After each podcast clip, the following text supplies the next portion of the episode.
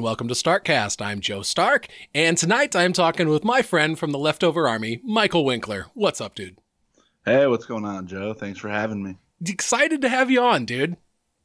Yeah, man, I'm really stoked to be on, man. You're awesome as hell, and I love chilling with you. You're too kind. Thank you. so, okay, got to get this out of the way. You had some huge news recently. You're going to be a dad soon and to twins. oh my god. Yeah, it's still uh, well, thank you so much for the congratulations. Um yeah, it's uh it's crazy. It's wild and uh yeah, we're really excited about it. when do they do? Uh July 28th. July they're due. 28th. Yeah, but uh yeah, apparently with twins though they'll come like a few weeks early in most cases. So um in July at some point. Nice. Have you guys gotten? Have you and and um, uh, Ashley? Have you and Ashley gotten over the initial shock of oh my gosh, it's two of them? yeah, because like funny enough, like obviously you have children, so when you find out, especially when it's not like planned, it's obviously just shocking at first, and then you get into the like accepting and excited, and you go through all these phases, and then once I was like excited and accepting of it, I get a phone call at work. She's like, "Hey, uh, like, are you sitting down?" I'm like, "Oh gosh, like, is something wrong?" She's like, "It's uh twins." I'm like, "Oh my god." but uh, I was thrilled, man. I'm so excited. I uh, I don't know, man. I'm just really looking forward to it. Uh, you're going to be a great dad too. You've already got the right disposition for it, and and I, I I know you're just going to be great, dude. Ah, I appreciate that, man. Yeah, I'm just gonna, you know, like everybody else, just do the best I can, love as much as I can, and uh, I feel like everything else kind of falls into place. That's what it's all about, dude. It's, um, do do, do uh, twins run in either of your families? Uh, both of ours actually. wow. but like, it was never a thought in either of our minds. Like, I know she was like nervous and like didn't want twins, like, eh, but like because they run in her family, so she's you know known that. And I guess I just didn't put much thought into it. Like, never thought it would happen to me. But uh, I'm I don't know. I'm just it would happen to me though. Like you know what I mean. Like that would happen a, to me. It's just a funny sentence to say in terms of kids and, and twins. Like, never thought it happened to me. It's like one of those commercials like of like uh ulcerative colitis like oh, i never thought it would happen to me. Yes. Nah but it's all positive around here though. We're really excited. Man i i remember when aiden was born and that, that was uh, that was me and lindsay's first kid and lindsay was running a little bit of a fever when she was in labor with him and so as soon as Aiden was born, they whisked him away and, and took him up onto the second floor into the, the NICU. And mm. so I was the first one to go up. And I remember just sitting in that room and, and holding him. And it was just me and him. And it was like two or three in the morning. It's something, it was just, you know, very, very, very late or early, depending on how you were looking at it. And, and it was just me and him. And I, I had, you know, I had like little cousins and stuff like that. But I like, never really, you know, like I'm a dude. I wasn't like the oh let me hold the baby type person. And so here I am now is like I'm I'm this new dad. And it's like literally right there in front of me in my arms. And I remember just looking at him and he was so tiny and he had so much hair and it was just this inexplicable feeling of my life right now in this moment is completely and forever changed. You know, there's this tiny, absolutely helpless human being that is going to be depending on me and Lindsay for everything. And yeah, it's it's a pretty pretty wild experience. And uh and he's 14 now. And and now he's like he's like one of my best buddies, you know? like we go out That's and play like, disc golf uh, together uh, and and all this week we've been watching Batman movies that that he hasn't seen yet and stuff and it's pretty wild, dude that's honestly like what I'm so excited about. Like the whole journey. Obviously, it's going to be. I'm going to be a nervous wreck for a while, and uh, yeah, it's going to be you know it's going to be tough for us, but that's what I'm looking forward to when they could be like old enough to be, you know, their own kind of person. Yes. Right when they get old enough to be interesting. yeah, exactly. I don't want to like clean up his shit anymore. I want to talk to you about movies and football. Yeah, I'll tell you what though, man. Those times when they are little like that and you can just reach down and pick them up, you know, hold them on your arms like that. Like at the time, you know, those days drag by, especially, you know, if you're not getting much sleep and stuff like that. But then you blink your eye and before you know it, they're your same height. you know, it's like, and then it's like those times are gone. And when they're gone, they're gone.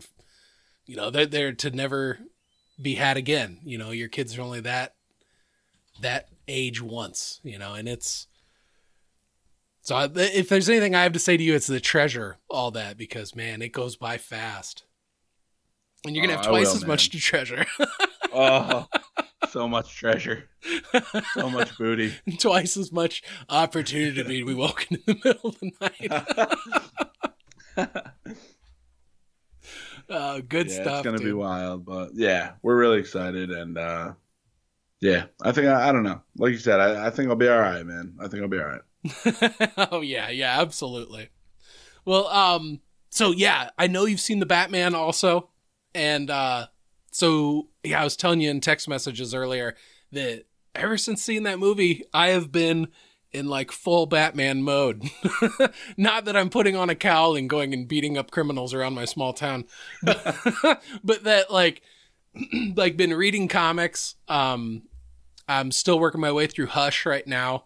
Um, but after seeing the movie, I, I read uh, Batman Year One by Frank Miller, and then read The Long Halloween by Jeph Loeb.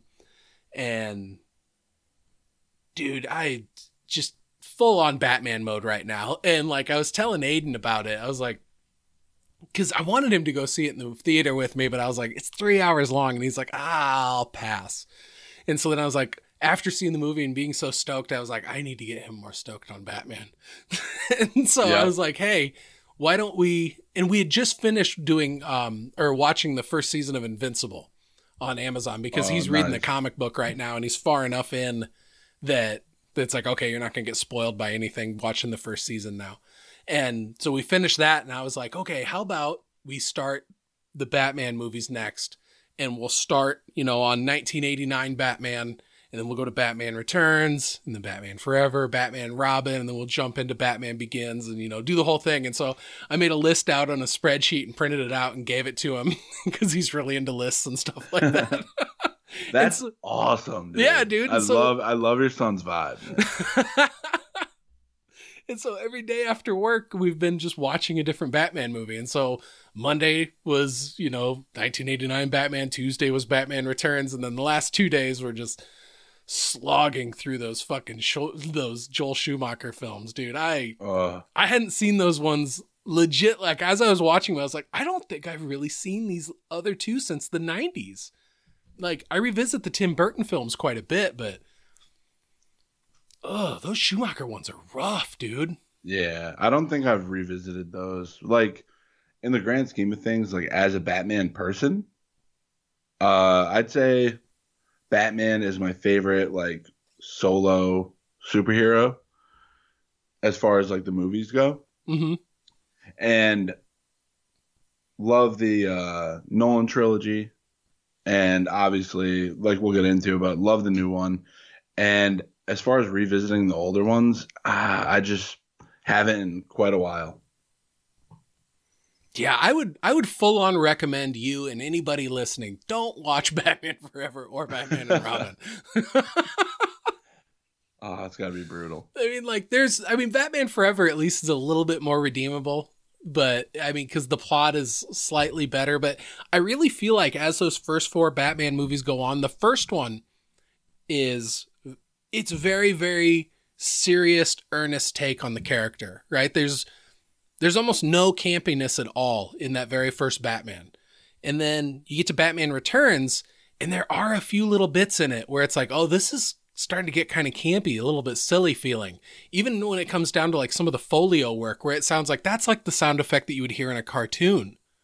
Like that's not a sound effect that you play in a live action movie unless it's like a comedy. And then as that those movies go on, it just gets heavier handed and more and more worse. And then by the time you get to Batman and Robin, it's like this movie is like not to be taken seriously, like at all. Like it is yeah. such a, a departure in tone from that one that came out in 1989 that it's just gross. Yeah, because you can obviously tell like each you know movie would have like a different tone, but you can't like go too out of form like you just said because then it just like ruins it man like obviously there are some good points for like batman returns like danny devito's penguin was like you know awesome and then you have like a few like really good points Pfeiffer's pretty good too, and like oh, yeah, the characters and the casting is like great. But like you said, like all that extra stuff is just like very ninety two. Oh, Batman Returns is also an insanely horny movie. it's so sexy. It's just like everybody in that movie wants to fuck something. yeah. And then Batman Forever, like Jim Carrey's Riddler, even like I remember just like loving him as a Riddler, but then even there, it's just going like so over the top. And oh, even yeah. Tommy Lee Jones, like the Two Face, is just like, dude. You know, Tommy Lee been, Jones like hated working good. with Jim Carrey. Also, oh my god! Imagine like Tommy Lee Jones and Jim Carrey like having a cup of coffee together. Jim Carrey's got you can look it up on YouTube. Jim Carrey's got this great story about it. Like like Tommy Lee Jean- Jones told me he was like a, a buffoon or some shit like that. and he said it so like cold hearted too. Like deadpan. Oh my gosh. Yeah, I'm I'm really stoked to get into the Nolan ones though. When we're done recording later, I'm gonna watch Batman Begins with him.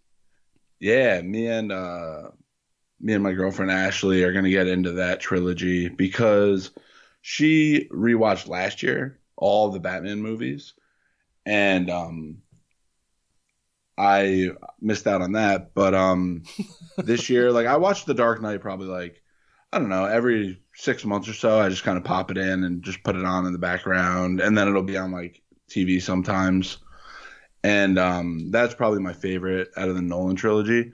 But I'll just kind of throw those three on whenever. Every couple months, I'll just throw them on just to get another look at them because those are really good. Like that's before the before the Batman came out, that was like the standard for me.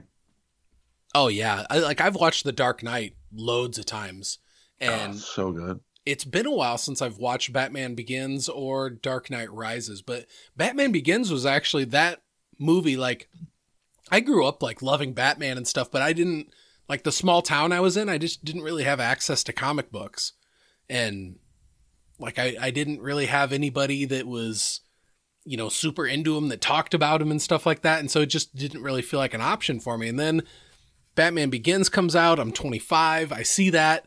And then the first time I watched that movie, I'm just like, well, fuck, they're like doing like a really, really awesome, like real feeling origin story for Batman. I want to know what Batman's actual origin story was. I want to know like the I want the source material. And so um, I started going to like Barnes and Noble and just buying every single Batman trade paperback that they had on the shelf.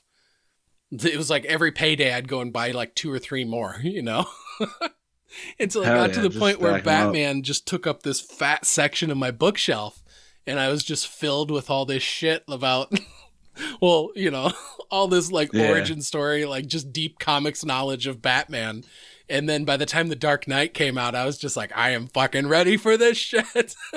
yeah, because after uh, after I watched the Batman, like the most recent one, I think I saw somebody post. I think it might have been Paul, and he was talking about how this movie pulled from like a lot of the uh, comic material, mm-hmm. and uh, he brought up uh, what year one and the Long Halloween. Yep. So the ones you brought up earlier. So I ordered those. They're on their way. Oh, and uh, nice. uh, I just want to, I just want to like get back into, get back into this because this movie just brought me right back. Those are really good books to start with. Yeah, dude. Year one, anybody who's just like, I want to start Batman, I don't know where to begin, start with Frank Miller, Year One. Because it, it starts off right as as Bruce Wayne is coming back into Gotham, you know, after going and doing all this training and stuff, and he's ready to start being the Batman and start figuring it out.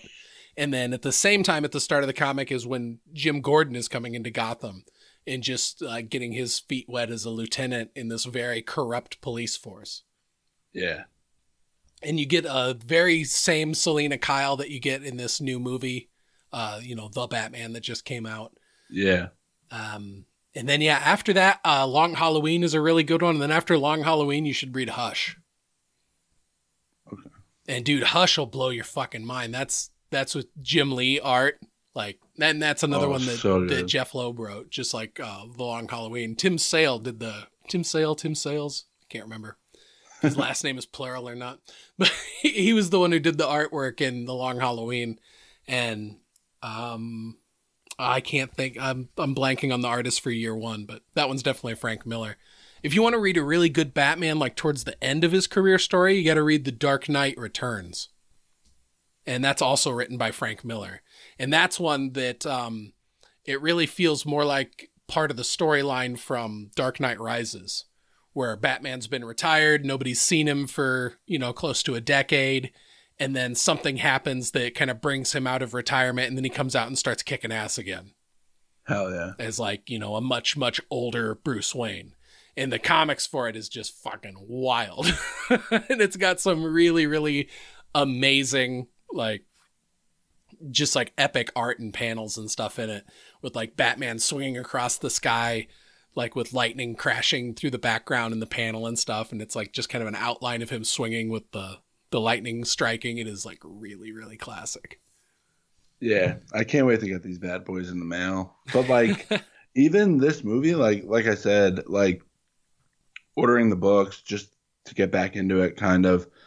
And um the games too, like the uh the Arkham trilogy. oh yes i bought i bought those for eight Dude, me but too. i haven't played them yet I bought them. So uh, we went and watched the movie opening night. Well, Thursday night, and um, I got home and I was just like so amped up and just like in Batman mode.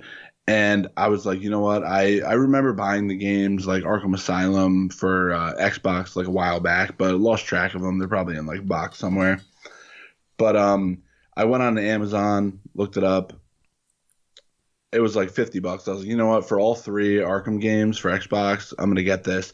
And then I looked on the Xbox Marketplace and it was 7.99 for all three for the trilogy. bonus I was like, yes, sir. So I bought them and I'm playing through uh, Arkham Asylum right now. And it is so much fun. Nice. Yeah, I, like sometime when it's like I don't have anything going on on like a Saturday or Sunday, I need to just take Aiden's Xbox, hook it up out in the living room, and just start that game. yeah, just throw it on a big TV, dude. Like I'll, I'll be playing and like Arkham Asylum, I'm going through and I just like beat a couple bosses. You do the Scarecrow, Bane, like it just it brings you back, man. And it's just such a good feeling. nice. And isn't there? There's three of them, right? Yeah, yep. It's Yeah, like so Arkham I- Asylum and then Arkham Knight and Arkham City. Okay, sweet. So there is one of them I'm missing there because I've only gotten him two so far. But yeah, I just got them off eBay, and they were like Yeah. less than five dollars a piece. They were just cheap as Right. hell. eBay is like amazing for this Oh, kind of dude, stuff. Dude, I love eBay, especially when it comes for like vintage video games and shit like that. dude and like movies and um because like it's funny like i'll tell my girlfriend like i'll get a package and i'm like don't worry like she's like i don't like i'm like trying to like defend myself already for like spending money but she she doesn't give a fuck but oh sorry pardon my french Oh, you can But, swear uh, all you fucking want on it. yeah It's okay. i was like uh, she doesn't give a fuck but like in my head i'm getting like two three packages a week so i'm like oh, i'm spending a lot of money dude i'm getting like the terminator anthology for 2.99 on blu-ray like i'm, I'm getting like the batman movies on blu-ray like it's just it's so cheap and you can just like up your collection and people are just kind of giving stuff away Yeah, dude, I've always been a big fan of eBay. Yeah, I sold really big on it last year. I was doing like a lot of the uh, sports cards and um, sports memorabilia and like yard sailing and stuff like that. And uh, I was making like enough money to as like you know just a little side hustle, and it's just really good. Oh, that's pretty cool. Yeah, man, I did like over ten thousand dollars in sales in like a three month period last spring. Damn. How busy does Yeah, that keep you with the shipping packages and stuff? Oh man, though, like it got to the point where like the ladies at the post office like knew my name and stuff. It was it was awesome. But then like then again, it's like seasonal kind of because like obviously like you can buy a bunch of stuff and have it on on hand, but a lot of the the money months there like springtime, summer when like yard sailing's going on and you can hit like estate sales and stuff like that. That's like the busy time of the year. So when you would do that and hit those yard sales and estate sales, what sort of items would you look for? So right off the jump, you would look for like clothing. So you get your old Levi's, like they call it the Big E Levi's, because a lot of the newer Levi's has the uh, smaller E, and uh, the old school vintage stuff will have a Big E. And you want to look for that. Look for uh, jackets. That would be like my first go. But then you would look for like video games, uh, cards, sports cards, anything like that. And uh, you would make a killing. Sometimes you would go in and you're not gonna like rip somebody off, but like, you know, if somebody's kids go away to college and they don't really know what they have, you're not gonna say like, oh, hey, I'm gonna make a killing on this. You kind of just go up and make a fair offer, and you know, take it from there. How Because I would hate to be that guy that like would fleece somebody, you know. I'll tell you what, Obviously, dude. If I would make your money, but if I was at a garage sale and just like flipping through like a stack of like old comic books in a box, and I found Action Comics number one in pristine state, I would. oh yeah, I'd be like, just don't have a heart attack and don't shake too badly as you walk up here and hand this person a nickel, and then just turn around and walk away and calmly get in your car and drive and be like, oh my god, I just made millions of dollars off a nickel. yeah. The shaking is the dead giveaway. And then maybe after you have all that money that you got from from the auction, then you go back to that place and just be like, "Hey, here's here's Bless like here's like twenty dollars." yeah.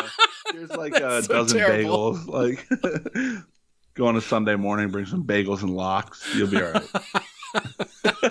this But is the shaking though, like I remember one time I found uh like a GameCube with like all the wires, everything in a box. Her son had just went to college, and it had like all the good games. Like it had uh, Super Smash, it had the Mario Kart, all the Zeldas, all the Resident Evils, and uh, she wanted fifty bucks for the whole box.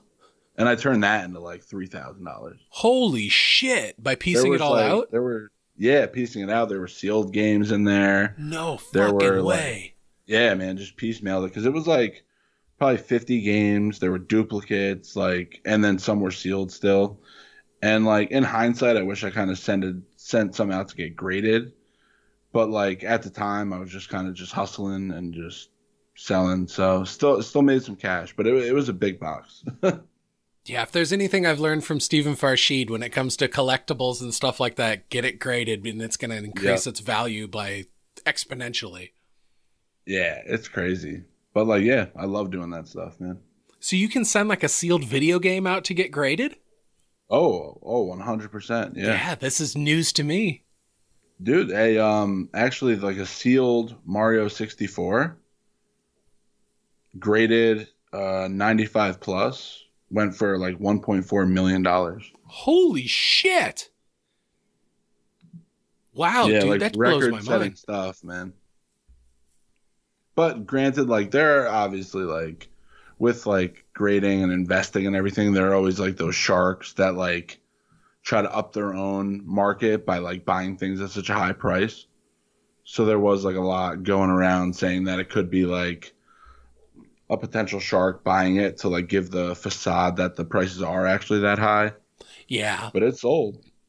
And, and that's always the caveat when it comes to selling a collectible or saying that a collectible is worth this much. And it's like, it's really only worth that much the moment that you get somebody to hand you that amount of money for it, you know? Right. Otherwise, it's all in the realm of theory.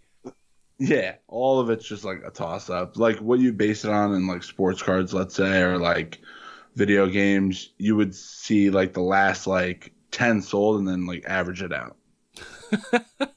I remember when I But was if there's doing. only one sealed, you know, graded, then you have nothing to go off of. Yeah, I, I remember, goddamn, a long time ago, like when I was doing the comic cast with Jordan, he got a couple of redneck number ones that were foil stamped. One was gold and one was silver. And he was like, "Yeah, dude, these are like three hundred dollars." And then like a handful of months later, I got the silver one for ten dollars. and I'm like, "It's not worth three hundred, dude." Oh no. Did he like genuinely believe that though? Well, I kept telling him, I'm like, "That's just the list price on eBay. It's not legit worth that Right. much." That's like the friend." asking price. I lo- I love when people are like, I don't know, dude. Like, oh, this could be worth so much. Look at it on eBay. I'm like, dude, that's the asking price. dude, I could ask fifty grand for a, you know, angel food cake. Yeah, yeah, yeah. Usually, I'll I'll uh, like look through like a whole like list of auctions, and then okay, what's this one graded at? What's the price on it? What's this one graded at? What's the price on it? And then usually you can kind of start to figure out, okay, this is just you know the starting point, but maybe you could reach out to them and catch them, you know, on an off day or something like that, and lowball them and get it for a lot cheaper. You never know. Yeah, because like obviously, like um, honestly, one of the best tips I could give to anybody listening who wants to maybe try and like get into some like vintage stuff that you don't think, well, right now that you might think you can't afford, just kind of go around eBay, always look it up, and always go to newly listed with the offer setting on, and just throw an offer out there. What's the worst that's going to happen? They deny it. Oh, I I was doing that all the time back when I was like really hardcore collecting physical copies of of comic book runs that I really liked. Yeah. Yeah, I'd do that all the time. Um gosh, I remember there was one that was like a listing. I think it was for the complete run of Tokyo Ghost uh by Rick Remender plus um like variant covers and shit like that and I was like, "Yes, I want this." And it, they had a make it best offer and I think I lowballed them by like 20 or $20 or something like that and they actually hit. And they're like, yeah. Yeah. And so I got it for just stupid cheap. I got like all of them for, I don't know if that person had just been sitting on it forever and they just wanted to sell it. Because with me, it was like, I don't have any desire to ever sell this. I want to have these. And like the desire Yeah. would be maybe someday if I like, you know, have a house where I've got my own room office type thing or something like these will be up on the wall as artwork because all these covers are like fucking incredible. Yeah. Hey man, that old saying, man, one man's trash is another man's treasure. Oh, for sure. that's that's really what garage sales kind of are too. Is it's like okay, I could either pay to have a dumpster and put all this stuff out here, or I can make a small investment in my time and sit out here and let people haggle with me for my garbage. It's like let's just see if people traveling in these vehicles will stop by and offer me money for my garbage. that, a while back, I got this huge dumpster and cleaned out my garage, and more than once, people said to me like, "Well, you can have a garage sale with that stuff." I'm like, "I'll pay." I would pay the amount that this dumpster fee is to not sit here and have to fucking talk and haggle with strangers all day about Yeah. this shit.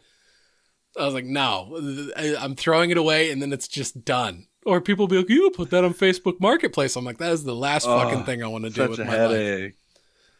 What's so funny is like I would hate to deal with somebody like me, and it's not not because like I'm a low baller or like I have bad etiquette when it comes to like buying and selling. It's just like I just would hate to just do that constantly. That's why I just do eBay and just kind of get it out there. If you buy it, you buy it. All I have to do is ship it out. Less logistics because I think I saw I saw a post recently too. I think like Kevin uh, Shanks from Leftover Army, he was selling something on Facebook Marketplace and just was giving like a horror story about like what he like dealing with this guy saying he didn't have his real phone number. Are you really him? And it's just like, dude, you're gonna go through all that just to like make a couple bucks. It's just a headache, man. Yeah, yeah, no, that's something that I don't want nothing to do with. it's like buy it now. I can ship it to you. We're good. Yeah, yeah, and most of the time, like that's what I'm looking for on eBay. Is like I'll just look for the buy it now option. I don't want to fuck around. You Yeah. know, I I want it right now. I don't want it in three days or 24 hours. You know, 37 minutes and 26 seconds. I want it now. I'll tell you what. There have been times though where I've fucking done the math out and then set an alarm for three in the morning so that I can just wake up and fucking bid when there's like 10 seconds left on an item and Oh. snake snape it out or you know snipe it out Yeah. from somebody you are the people that live in my nightmares. i did that shit more than once and every time Oh, it would I- come back and say you were the winner i'd be like Somebody's Hell mad. yeah. it's got like 30 bids on it, and you just d- didn't throw any bids until the last second. Just keep I love it. incrementally upping it by like 50 cents or whatever the requirement is. That happened with me like recently with uh, like the Lord of the Rings um, extended trilogy on Blu-ray. So I have my girlfriend actually had never seen the Lord of the Rings movies, so we're just doing like a watch. Uh, we had watched Fellowship the other day, and I have like the extended copies on uh, DVD, and they have nice like colorful kind of box set Yep. with it Yeah. and um, I'm looking to upgrade it just just to have it, you know. And uh, I've been on eBay just trying to. It's on Amazon right now for like forty bucks. I could just get it, but it's just like the point where I'm like, yeah, I just want to add it to my collection. Let me see if I can get like a bargain on it. Uh huh. And uh, the last like four of them have gone like at the last second, and I've been like eyeing it for like a couple days, and I'm like, damn, I'm- I'm just gonna buy it from Amazon. Screw it. Sniped from under my head. Just save like twenty bucks. I'm like, you know what? Screw it. Set an alarm. you got this. 4 a.m. My pregnant girlfriend is just like, what the fuck? I'm getting a good deal. yeah, it's Lord of the Rings extended copies on Blu-ray. I'm saving ten dollars.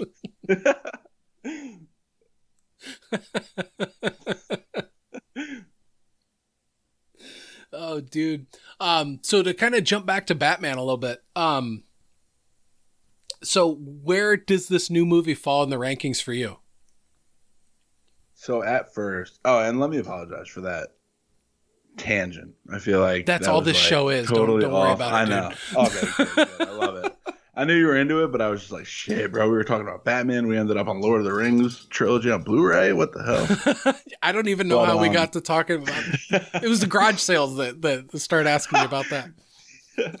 but um where this falls man like my instant reaction like the night i saw it i think i made a post and i said that it falls just behind the dark knight for me but now that i've had time to like kind of think about it it's it's number one for me. Number one ahead of the dark knight dark knight being two.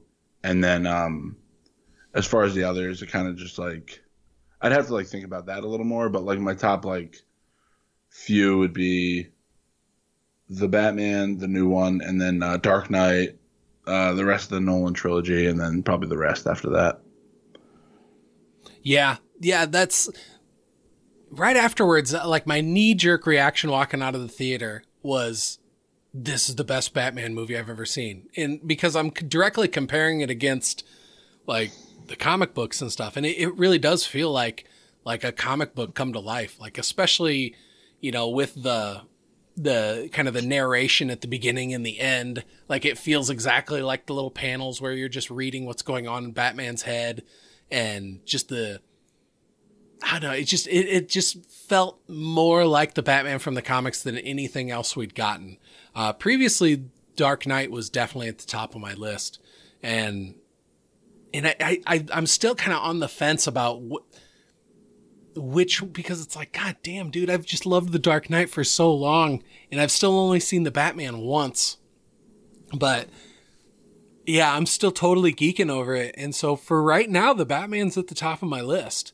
And yeah, the, yeah. the Dark Knight is is under it, and then probably Batman Begins right after that, or '89 Batman, real close in there. But '89 Batman also, it's like, dude, that came out when I was nine, and Right. so it's like you know I've or as it actually probably came out when I was eight. You know, I A turned nine later that year, but you know, so it's like I've just been I've I've had that movie in my li- my life for so long, and it's such a good, earnest take on the character. You know, there's no there's no real campiness in the movie or anything like that. I mean, granted, he's not the Batman from the comics. We get to see him do like a, a little bit of detective work, but not not really Yeah. too much. And you know, he does seemingly have no problem with killing people, which Batman wouldn't do. And Right. so you know those little things like the you know the comic book nerd in my heart doesn't like those those things and like Right. All those little details like that are why like I I love this new the Batman movie so much is those little details like man I if I had more free time on my hands, I'd be going and seeing that movie more. But investing three hours of my time in the cinemas fuck. that's like my that's my exact thought process because with this new one, I had to kind of take myself out of the decision making because obviously I'm biased with my own choices. So you kind of gotta sit yourself down and actually like feather through all of, like the reasons why this is your favorite. And I couldn't think of a reason to put Dark Knight ahead of this. Like through as much as I love it and uh, as much as was my favorite Batman movie, this just I don't know. For me, I just took myself out of it for a second and reevaluated my decision, and uh, it's up there. It's at the top for me. And the just from the detective aspects to the mystery aspects to the comic book aspects to the soundtrack, the score, the casting for it. Like Zoe Kravitz was amazing. Like everybody was like complaining about Robert Pattinson. He was amazing. Yeah, like, I don't know what there's gotta, to complain like, about. Dude, everybody's got to take a step back off my guy's ass because I've heard for too long, like, oh, the Twilight guy, dude. Ha- if you take a minute of your time and watch any of his other movies, you can realize that this guy's got range, man. Like he's a good actor. Oh yeah, yeah. Like Good Time is one of my favorite movies. Lighthouse, it's one of my least favorite movies and one of my favorite movies at the same time. and that's just in like recent years, you know? Like he's done so much. And it's just I'm just so happy that he's getting the respect he deserves. Yeah, I was super impressed with his performance and it made sense for for like a year two Bruce Wayne to still be that, you know, dark and brooding and and for him to to, you know, maybe not have this strong relationship with Alfred yet, especially with the sort of Alfred that they're portraying here, where it's, you know, more of like a, a head of security than, yeah, than, you know, a, a, um, than a real manservant type, you know, and, yeah, I thought all the performances in this were great. Zoe Kravitz really knocked it out of the park. Um, Colin Farrell absolutely just oh, disappeared oh, yeah. into into the makeup and everything with the penguin. I thought that that was really great. And uh, Jeffrey Wright as Commissioner Gordon, dude, that was fantastic. Was so good, especially at that point in Gordon's career, you know, where he is just this this thin line in between Batman and the rest of this police force that like wants to take him down. And wow, dude, I I loved that. It was it, I was very uncomfortable seeing Batman walk into rooms full of cops because it just had me on the edge of my seat, being like, when are they going to just grab him and unmask him, and who gives a fuck what oh. Gordon has to say? And and so I appreciated that they kind of okay. I think it goes without saying, like we're we're talking spoilers on the Batman here, people, but like that that scene where you know Batman has to escape the the police station and oh, and yeah. the way that the you know Gordon sets that up with telling him to hit him, and then Batman has to run through, and he just narrowly escapes, and then oh my god, that that squirrel suit d- jump off of the good. the building was so intense. And like you were saying with the with the, I love how they use the cops in this movie with so much tension, and just when he enters the room, all the cops are looking at him, questioning him, questioning Gordon. And by the end of the movie, like when when they're uh, getting towards the end and he's back in the Riddler's apartment looking through stuff, and the cop would come in and would just look at him and be like, "Yo, man, you're not supposed to be in here," and would just say nothing, look at him, and be like, "All right," you know, like, all right. So like from the transition from the beginning of the movie to the end of the movie was awesome. And uh, I just loved like the tension building between the police force and Batman, which is something we haven't seen before yet like those intricacies that they did it as far as this movie was awesome. And uh, yeah, Gordon just just relying on him, even when he kind of let him down a couple times, he was still like bringing him back. And uh, dude, I just thought that aspect of the whole movie was great. See, I, th- I think this is also the Batman movie where we've seen the most amount of like visible character growth, you know, in Batman's character from the beginning of the movie till the end of it.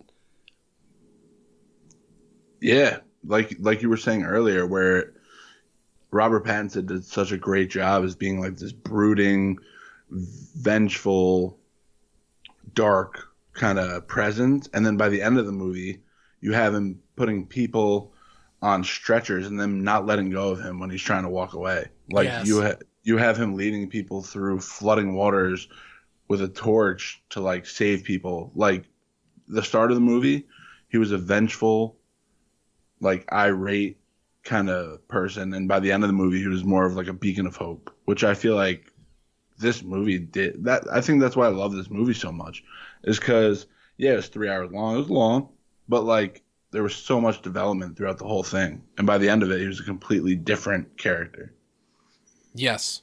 Yeah, dude. And I'm excited about the spin-offs that are coming off of it. Did you see that they they um uh ended up canceling the the prequel that was going to be about the Gotham Police Department?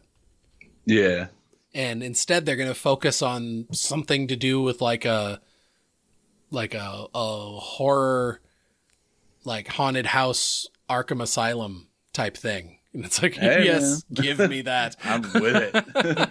Give me more. I think I read something about like a penguin. Uh, yes that's been greenlit too too. Yeah, which which is you want to explore that some more, like the whole uh, kind of mafia vibes that he's given off, and like his whole presence was awesome. Yes. Yeah. And, and also I, I read an article with, that was, um, an interview with Matt Reeves, the director, and they had asked him about that scene at the end where, you know, Riddler's in his cell and he's talking with what is, you know, clearly like a Joker type character in his cell.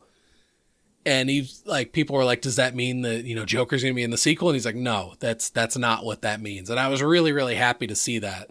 And Yeah. and he, he more or less said he just put that in there to to reinforce this, you know, year two type vibe that, you know, this is somebody that Batman had, had previously had to catch and, and put in a cell and so happy to Yeah. see that it, they're not going to immediately go right back to the Joker. Well, I thought that was a good nod, like you said. Like it was just kind of just like a nod at the end of the movie. Like this is an important character. We all can assume who it is, and we'll just throw him in at the end. And that doesn't necessarily mean he has to be in the next movie or the one after. Like it's just thrown in for our enjoyment, and then we'll leave it at that. yeah, and I really appreciate that they didn't, you know, kill the Riddler because, you know, Batman doesn't kill his enemies and it's something that they almost can't help but do at the end of a lot of Batman movies is oh, now now the villain's dead. Yeah, and it, he can never help himself. But it's just like that. I agree. That's why I like this. But I think like I don't know. I think what I like most about this is that you know how Nolan's trilogy was like hyper realistic, Yeah. and everything about it was just if it seemed off. That's why Bane was the way he was because it was realistic. You can picture a guy with like hoses hanging out of his back, being like gigantically muscular, and you know what I mean. Mm-hmm. But what I like about this one is that I wouldn't be shocked if I saw like a Mister Freeze type character. Oh Like, no, that and, and that'd be left amazing. enough. Yeah, like it left enough where like it's realistic, but there's also that like avenue for characters like that to like pop in and you not be like taken out of it. Yeah, Paul Hart's been talking about that. He's been making the rounds on the podcast Oh, lately, talking about the Batman.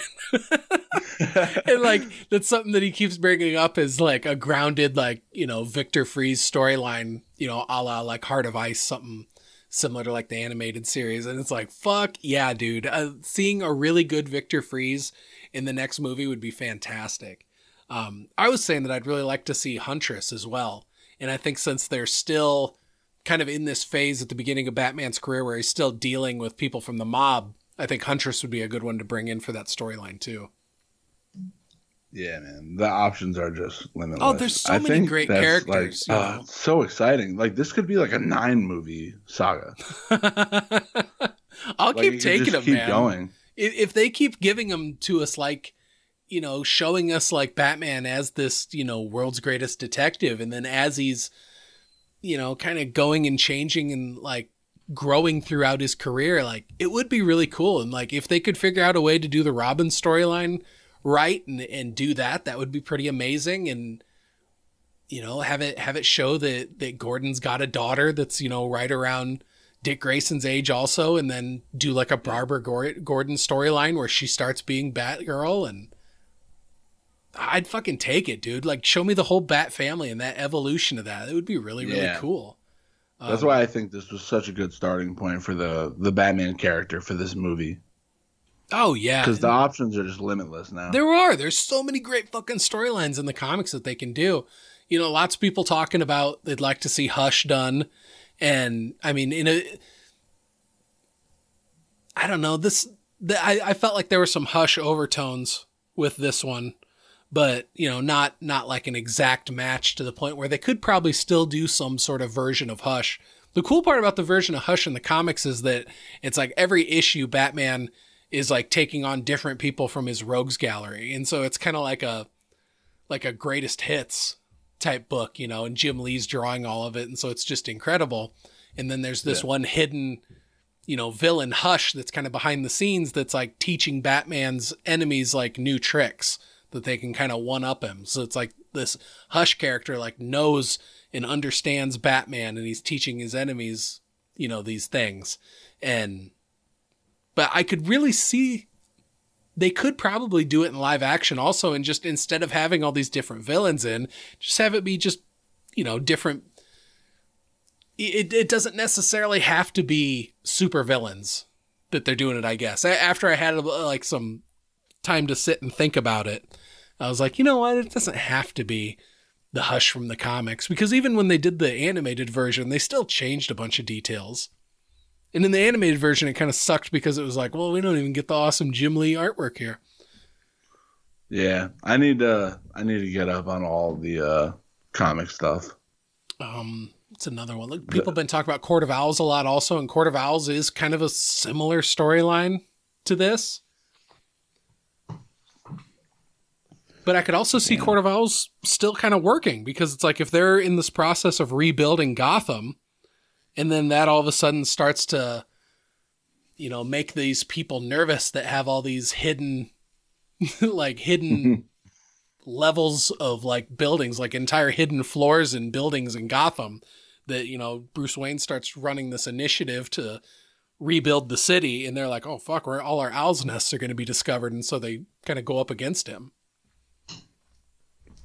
yeah how did you like the uh style of Gotham dude, Gotham itself as a character was like the best character in this movie. Like yeah. I, I felt like they nailed Gotham in a way that none of the other movies had. Right. Because like this Gotham is like I wouldn't even want to walk down the street in the fucking daytime. Hell no. I mean, it's just like, like this is a place you're movie, gonna get murdered. yeah. And like right in the beginning of the movie, they introduced that so wonderfully. Like right in the beginning, during that like voiceover, you just catch the vibe for the entire city. And all these different criminals kind of doing their crimes and then looking down the alleyway like oh fuck. Like a, a guy literally just robbed a store with a gun and he's scared to walk down the alley. Like i love how they like portrayed the darkness as a character right in the right in the beginning yeah it was incredible showing the all the criminals looking up in the sky and seeing the bat signal and then just shit. being terrified that he's lurking in every single shadow around there. Yeah.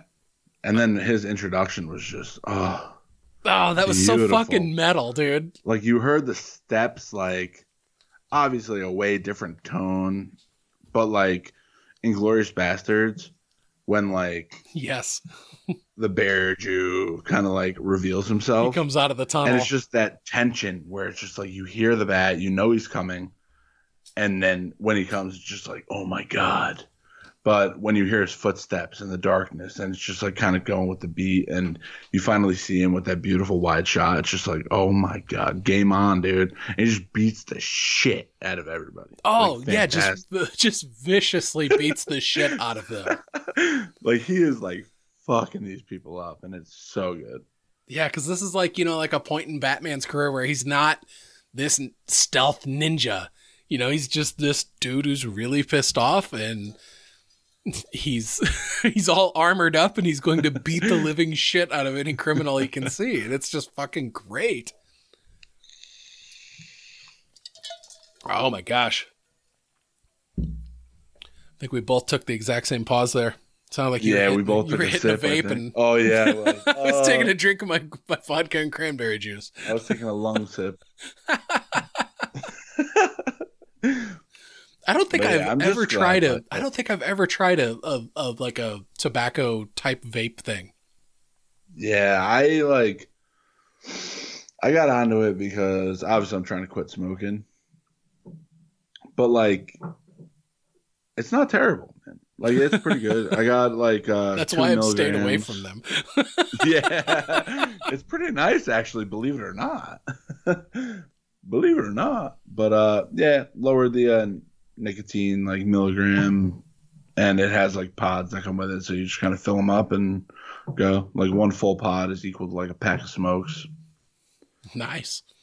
Yeah, better for you know. I got you know I got children on the way. Can't be dying, you know.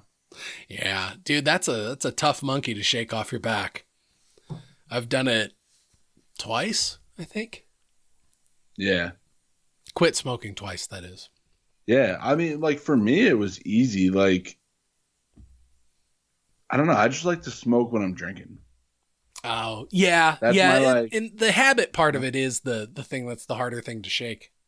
Yeah, because it's just like you know, if I'm having a couple glasses of wine, a few drinks, like I want to smoke. Like, and that's when I kind of just like cut out cigarettes and just replaced it with a vape. Yeah, good for you, dude. Appreciate that, man. I know it's not that much better, but it's a step in the right direction. No, that's it's absolutely right. It's a step in the right direction, and especially if the goal is to one day quit, then then it'll come down to just you know the battling the habit. It's like I don't know, get Right. I'll be eating like a lot of lollipops. Or, yeah, yeah. I was gonna say something that you can just mess with with your fingers. Yeah. A fidget spinner. I would punch myself in the face.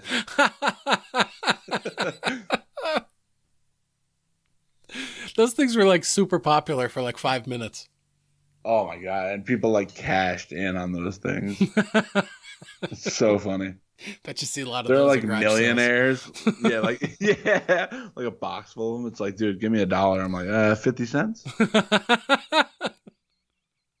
There are people at like investor meetings, like, oh, where'd you get your fortune? Well, fidget spinners. Ah, damn, you were in the right spot in 2019, weren't you, buddy? Do you own a ball bearing company?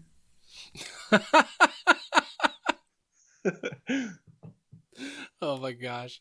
Yeah, dude. This is, oh, what was it? We had this guy that used to come into the office and he would always have like this big giant tote with him that was full of like the sort of like knickknacks that you could buy at like a convenience store.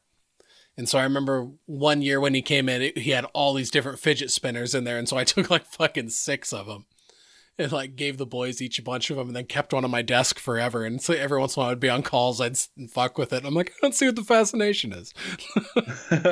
As you're like spinning it for a half hour. I'd spin it a few times and I'm like, this is all it does.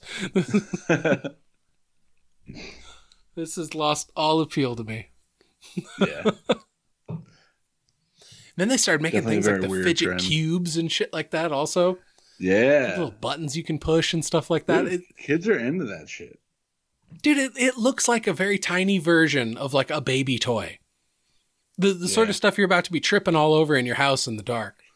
like a softer Lego. Yeah, like just imagine one of those fidget cubes, make it about fucking four or five times the size, oh. soften up all the edges on it, and you have a child's like you have an infant toy. Somebody figured out how to market that to people that are much older.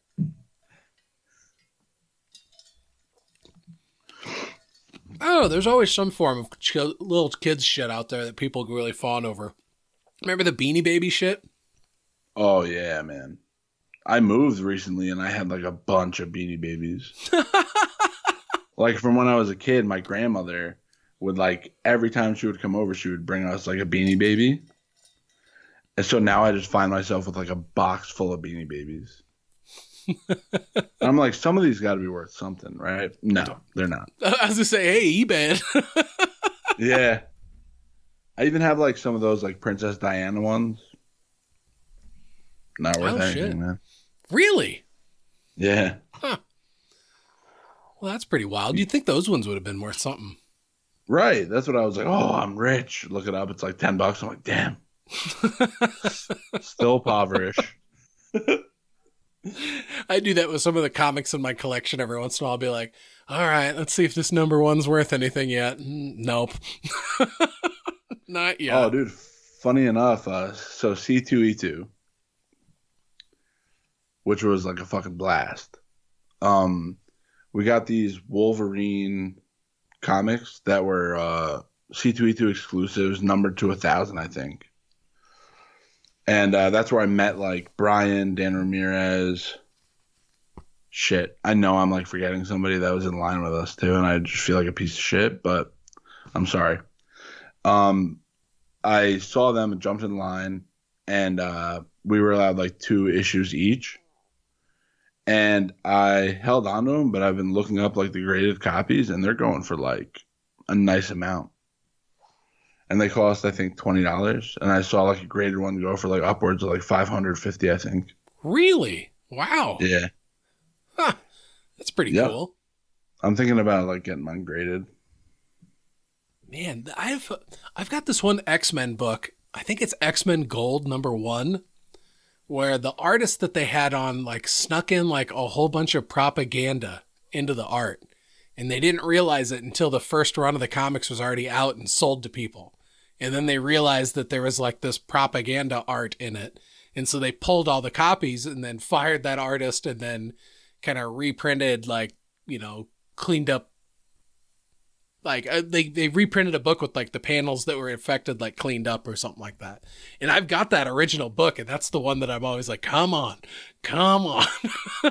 There's definitely a limited amount of these. It's controversial. One of these days it'll go over the moon. come are on. you um are you and uh, Lindsay going this year? Uh, I I want to, but I just don't know yet. We're we're kind of still waiting to see. And God, with the way fucking inflation's been and stuff, it's like just fucking Oh buying groceries every week has been a fucking murderous to the budget. Yeah. So No, kinda- that's like a wait real and see still. Like Yeah. yeah, I really want to. And you know, i- and usually I only go and just pop in for the Saturday night anyway. And and quite honestly, it's like I don't even really need to go to the con. Like I, I just want to go for the hang. Yeah. 100%. and so yeah, you never know. Hopefully we'll be there at least for the Saturday like we have been in the past. That's awesome. It's going to be in August too, so oh fuck, and August is always a busy month for us too. We got two family birthdays in August. Yeah. I'm definitely going to miss this one for sure. But um that makes sense. hopefully it'll- yeah. like I think I was talking to like people in the group and I'm like I'll just wear my children as like a cosplay. Two infants like breathing in like vape and like getting beer splashed on them and shit. that sounds that sounds healthy. yeah. Oh boy. Um yeah, dude, I, I would I would definitely have some serious FOMO though. If if I completely missed out on it. Yeah. No, that would that suck. Because that's where I met you guys and it was just like the best time. yeah, that was a lot of fun. Yeah. That was like right before the world went to shit too, so it was It like even better. it was like the last good time for a long time. And then everything went to hell and everything became digital. but I remember getting back home and just being like, that was like the best time of my life. Oh yeah. Um Yeah, dude, C2E2 is always a fucking blast. I wish I wish room and board in Chicago wasn't so fucking expensive. Just like a single hotel room or like a single night in a hotel room is like it's like holy shit, most of the places that we go vacation this is like 3 nights worth of fucking hotel fare. Jeez. Yeah. You go to like Thailand for two weeks or Chicago for three nights. Well, yeah, because like most of our vacations are we go someplace and we go hiking, and so it's like, yeah, yeah, this is not very much for a hotel room for you know just someplace like that.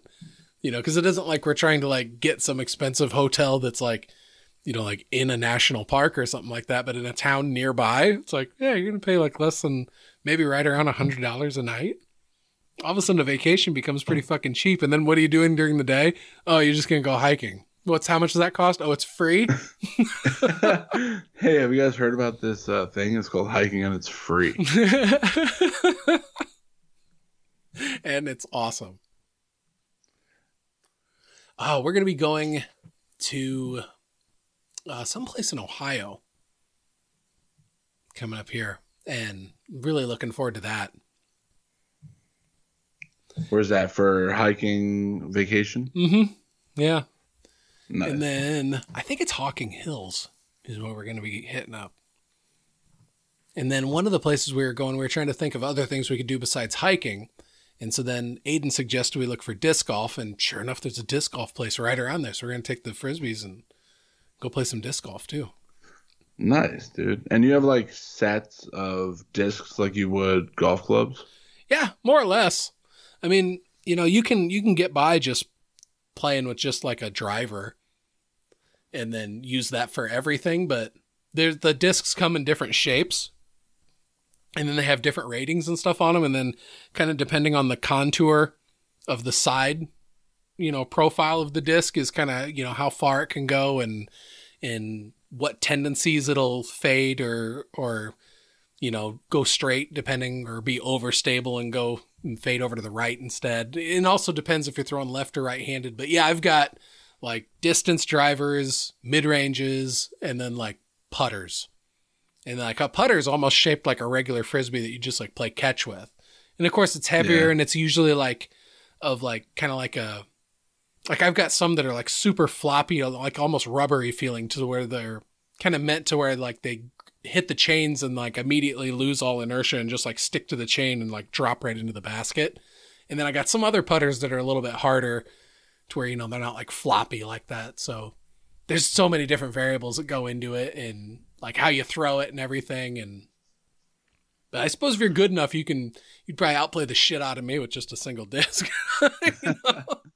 Dude, I honestly like I wish like we lived close to one another because I want to try that out so much and like I don't have any friends that would be like into that Oh, because I do like regular golfing. Every now and then I used to golf. I used to golf like quite a bit, and then when I ran out of free time, I stopped. That's kind of like how it goes. Yeah. But um, I'm gigantic, so I would need like special golf clubs and like all this stuff, and it was just, and I wasn't very good at it. So all the people that do want to go are really good, so I would just like be holding them back. So I never found that like that medium group of like bad players that I could just go with all the time and have fun. Yeah. Anybody who wanted to go all the time was like really good, and I was like, ah, no, I'm busy this weekend. but disc golf is something that I see is getting more popular. Oh yeah, especially like over quarantine, like it really, really blew up. Yeah, I was seeing clips online of like on like TikTok or YouTube of people making like insane shots. yeah, it's lot of pretty fun. It's exciting getting a hole in one. Oh, you've gotten one? I've gotten, I think, three so far. Damn. man. I heard the first one I got was really, really fun. It was it was way back in the day when when me and my friends used to play in like the early two thousands, and I remember I I was throwing in a Nova Banshee, and it's a disc that like it has a really strong like kind of like fade on it, so like it'll go out and go fairly straight, and then as it loses its power, like if you've thrown it like you know like kind of like regular backhand throw um, with your right hand, it's going to go and it's going to fade over to the left. Whereas if you throw it sidearm with your right hand, it's going to go out and then it's going to fade hard to the right. And so I like this. This hole was like a one where it would go out and then like dog leg over to the right. And so from the tee pad, and it was through the woods also. So from the tee pad, you couldn't see the basket. And so like I gave up and like I, I got up onto the tee pad and I held up that banshee and I gave a little speech to my friends about how this disc is going to be able to go the distance and make it in the basket. And then I sidearmed through it and then it flew and went out of sight. And then we just heard ching. And they uh-huh. were like, "No fucking way!" And a bunch of them took off running down the fairway, and they're like, "It's in!" And like it was fucking incredible. And that was That's like the first one I got, and like I still got that disc out in the garage. Like I, it was one where I never even used that disc because generally I didn't like the way it flew. so it's really fucking ironic that I get my first ace with it. Um, yeah. How funny is that? Yeah. Yeah. And then I got a couple other ones on just shorter, like wide open out in the, like no trees around type shots where, because there, there was this one disc, uh, this one hole at uh, this park in Cedar Rapids where you'd get to it and it was a fairly short one. And so you'd just throw every disc in your bag because it'd be like, okay, we're not even keeping score at this point. We're just trying to get a hole in one on this relatively short hole. Yeah. and I'm sure I hit that one once and then another one on that course too. Um, uh, one of the times when we were out playing this fall, we saw another. We saw this one dude get his first hole in one though. It was pretty exciting for him and his friends. Oh man, they were probably freaking out. yeah, we were walking right past and we watched the dude drive and then it went down just ching right into the basket. And him and his friends were all jumping up and down celebrating. That's so exciting, man. Aiden's like, "Did that guy just get a hole in one?" I'm like, "Yeah, like pretty cool, huh?" he does like a shooter McGavin like gunshot. yeah, at least the guy wasn't douchey about it. right, yeah. yeah, if you scroll through my TikTok, I follow all these different uh, disc golf pros. Yeah, I gotta get I gotta follow you on TikTok. Oh, I'm not on TikTok. I meant to say Instagram. Did I say TikTok? Oh, Jesus. Yeah, I think so. No, I'm not on TikTok. I don't Oh, even have the app on my phone. I've I've steadfastly refused. oh man. Yeah, me too. No, I'm just kidding. The algorithm is like impressive though for it. It's weird. But yeah, Instagram is more like cultured. More cultured. And that's probably like the social media app that I'm on the least as well. Yeah. It's like it's like because Instagram, it's like every once in a while I'll open it up and flip through it, but I've gotten so obsessed with flipping through Reddit, you know, because it's just so easy to read so many different news articles and shit like that. Yeah, and, and Reddit has like that underground aspect to it. We're gonna be like reading those articles that wouldn't hit like the mainstream, Oh yeah, yeah, for sure. which I think is awesome. So like whatever you're into, like geek wise, like like Batman wise, let's say you go on to Batman Reddit, you'll be reading for days about like stuff that you've never even heard of. Yeah, no, it's pretty cool. That aspect of it is is definitely what keeps me going back to that app over and over. Ugh, spend way too much time on it. And Twitter still feels like just a fucking hellscape. Yeah, Twitter is like depressing for me. Yeah, and Facebook is just this place where, you know, Old people get together. yeah, just go and just fucking scream into the void. It's just fucking terrible. Just We got to come up with our own. just terrible. Like I, I like I really don't even post anything on Facebook like outside of things in closed groups that I'm in or like through the Startcast page, like new episodes up. And like I even do a shitty job at that social media. you look through, you look through Startcast Facebook feed. It's it's like there's one post every week. I really know how to keep people coming back to the page. Well, you keep them coming back with your charm, man. yeah, yeah. Once a week, I'm going to give you a link to my beta website. Monthly memberships coming out.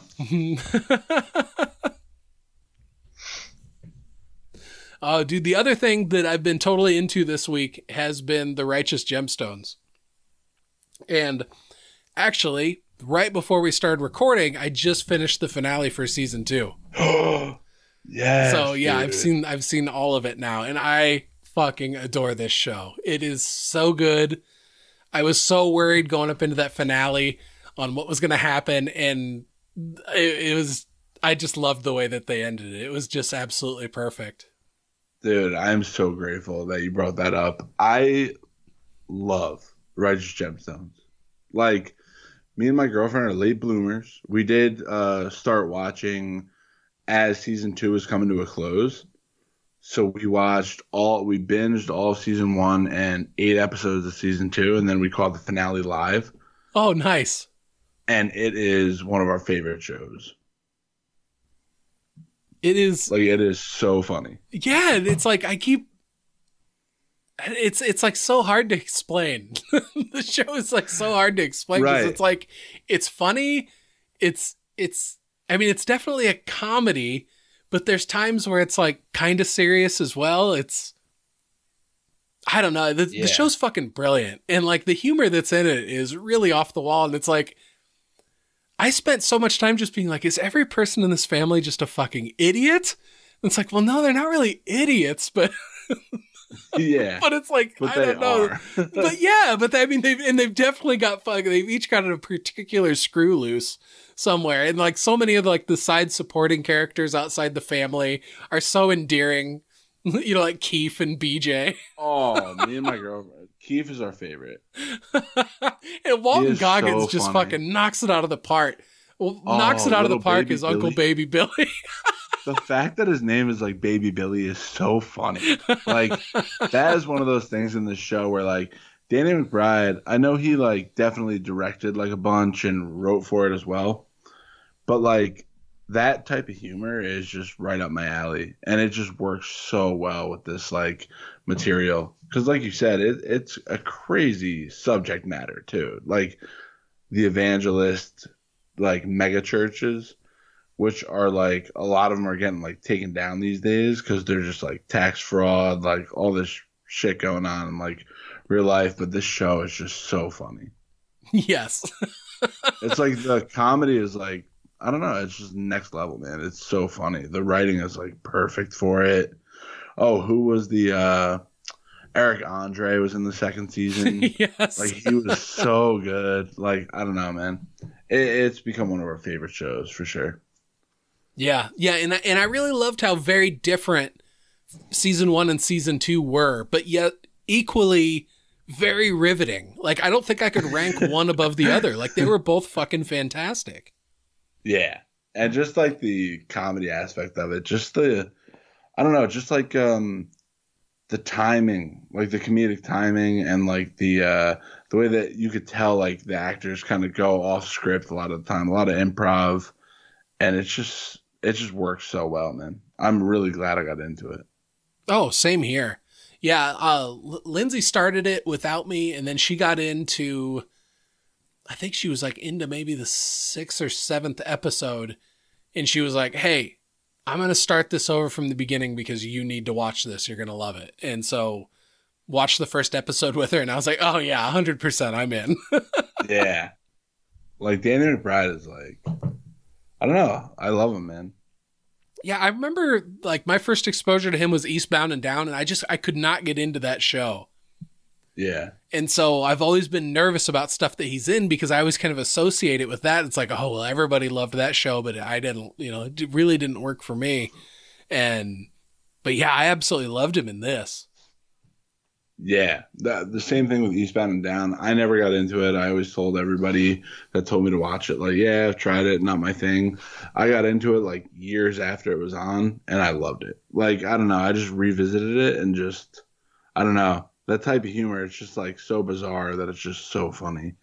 But um, it works really well, and like John Goodman is great, Oh, yeah. Yeah. He's a, and Adam Devine from Workaholics. Like everybody is just, they're great. It's so funny.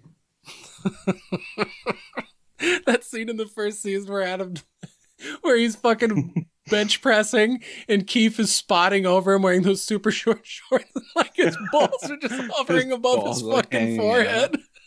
and they have this like super bizarre like sexual not sexual relationship his whole family is so religious yet he's like so clearly gay like So it's so funny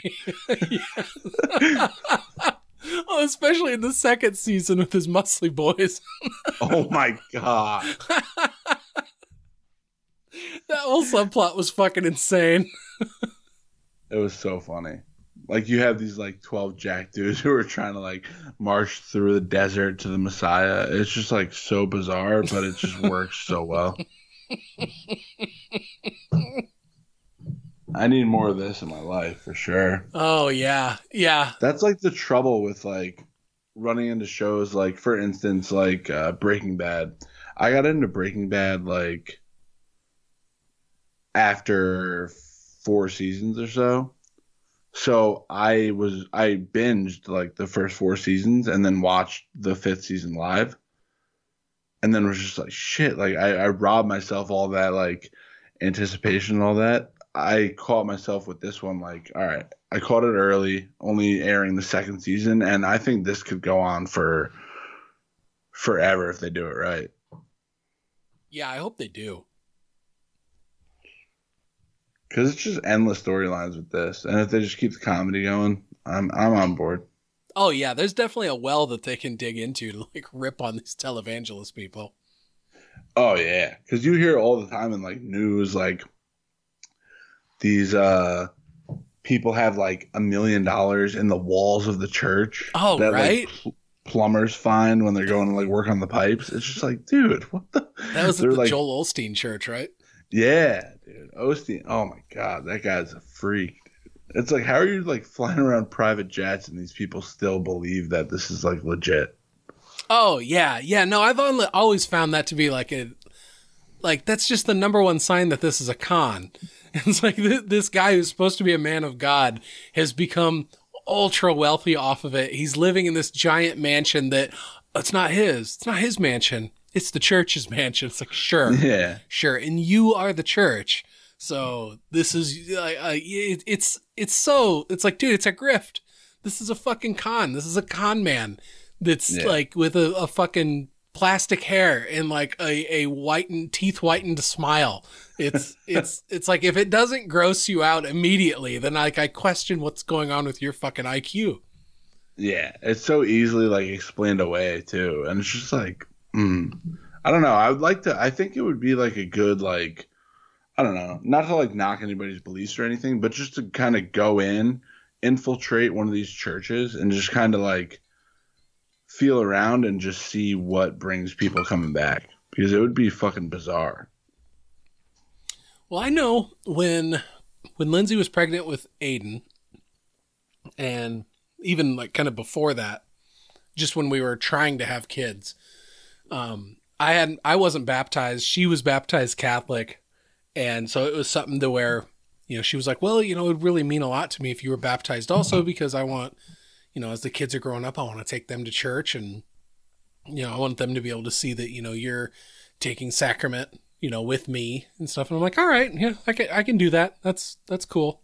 And so we had to go through this whole long process in the church of, um, they called it RCIA, where it was like we show up to church every, we show up to mass every Sunday. And when they would start to do the sacrament, um, me and the other people, the RCIA candidates, had to go up to the front of the church and then they would there was this really grooving song they would sing, this Hallelujah tune that they would sing every single time.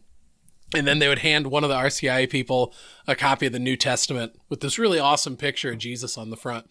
And then you would hold this big like textbook thing up high over your head and then walk down the center of the aisle as though they were all singing the Hallelujah tune. And then you'd go down to the basement of the church and talk about Jesus and stuff like that for a little while, which was always a little weird to me because it was like I didn't I didn't grow up really with faith. I grew up kind of with a, a, a cursory understanding of what people's faith was because I went to Sunday school and stuff like that, but my family didn't like my mom and dad never went to church or anything. I don't even know really why they sent me and my younger sister to Sunday school, but you know, they did, and that's kind of what I knew about it from. And then years later we go and do this and then they they were like, "Okay, well we do baptisms on the Easter vigil."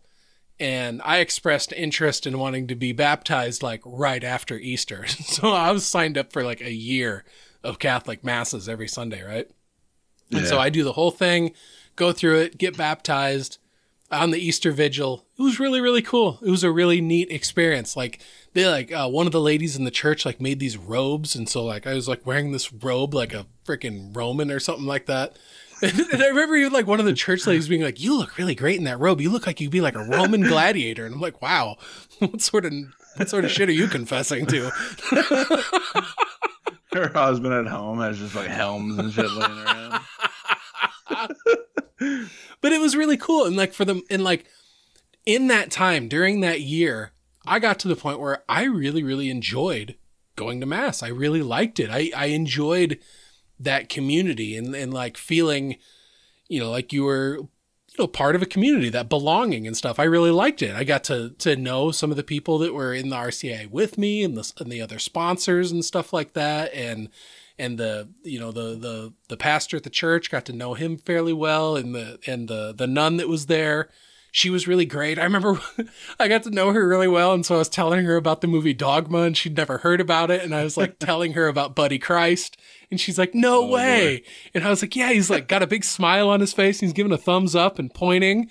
And she's like, that's incredible. And, and Lindsay's like, it's not incredible. You haven't seen the movie. You don't know. And so then the next time I brought in my little Buddy Christ statuette that I got from the View Askew store and I showed it to the nun and she thought it was so incredible to this day, I, I should have been like, you keep that. Yeah. you keep Hold that. that because the thought that that could be on a shelf in your office would be so yeah. incredible. Much no, better than just awesome, being lost man. in a box somewhere out in my garage, which I'm sure is where it's at now. Oh, 100%. I know. I don't even know where the thing's at right now.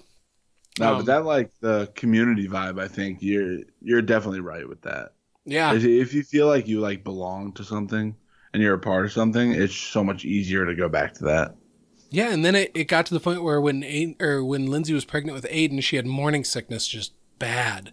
And I remember one time we were we were sitting in church and we were right behind somebody, some dude, some old guy that had just an obscene amount of cologne on. And Lindsay was like, "We have to go. We have to go." and so we left, and I'm like, "What's up?" And she's like, "I was I totally thought I was going to throw up in the aisle and I was not going to do that in church. And so then, like, then she started living with that fear of, oh my God, we're going to get by somebody and it's going to trigger me to throw up. And then we kind of just got out of the habit of going. And then we just never went back in, until it was time to baptize Liam, our, my right. second born.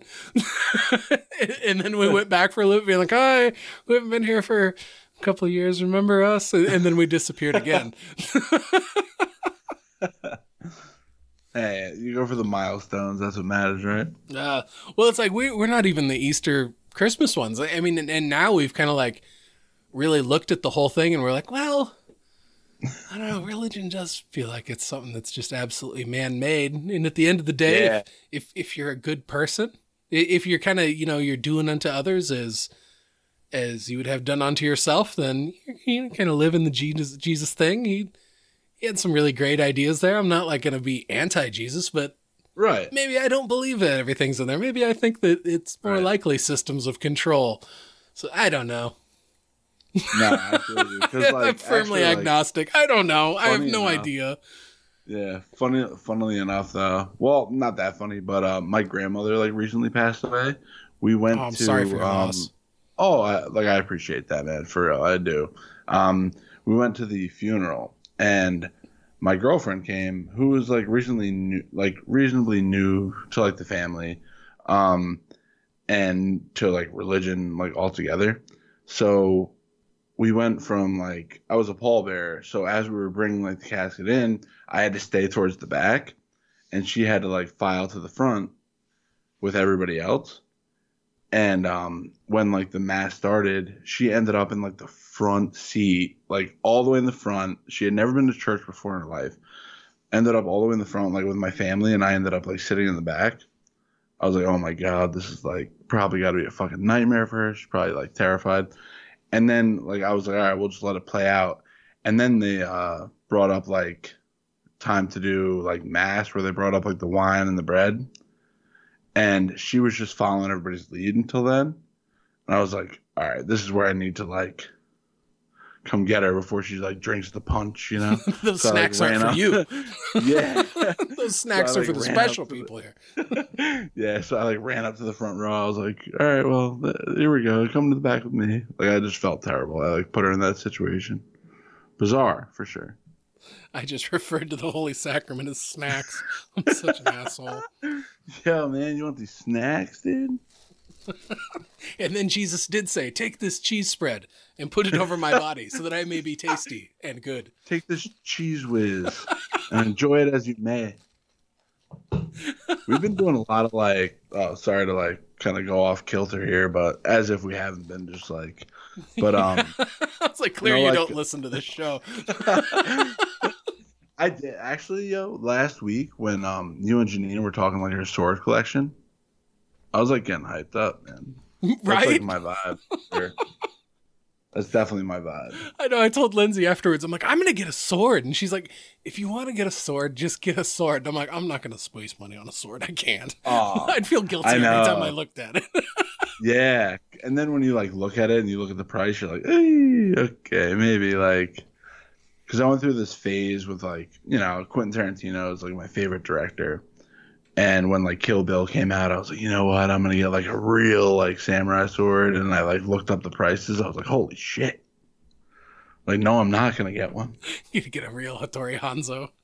Oh yeah, for like fifteen thousand dollars. I know. They're so expensive. it's crazy. But like that would be like you know when people are like, if I'm super wealthy, I would like invest all my money. I would they have plans for everything. I was like, dude, if I was super wealthy, I would just get like all the dumb shit I wanted when I was broke. There's this guy that's in Iowa who's like a sword master that like he forges swords. Like he owns like a, a forge that specializes in doing swords and shit like that.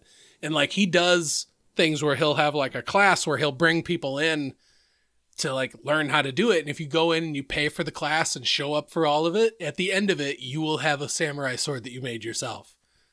And like I've always like the amount of times I've gone and like looked That's at his insane. website and been like, that would be so cool. But it's like, you know, it's over a thousand dollars. It's Oh pricey. yeah, I was gonna say it's probably like fifteen hundred bucks, probably, like just based off of like the average cost of a legit samurai blade.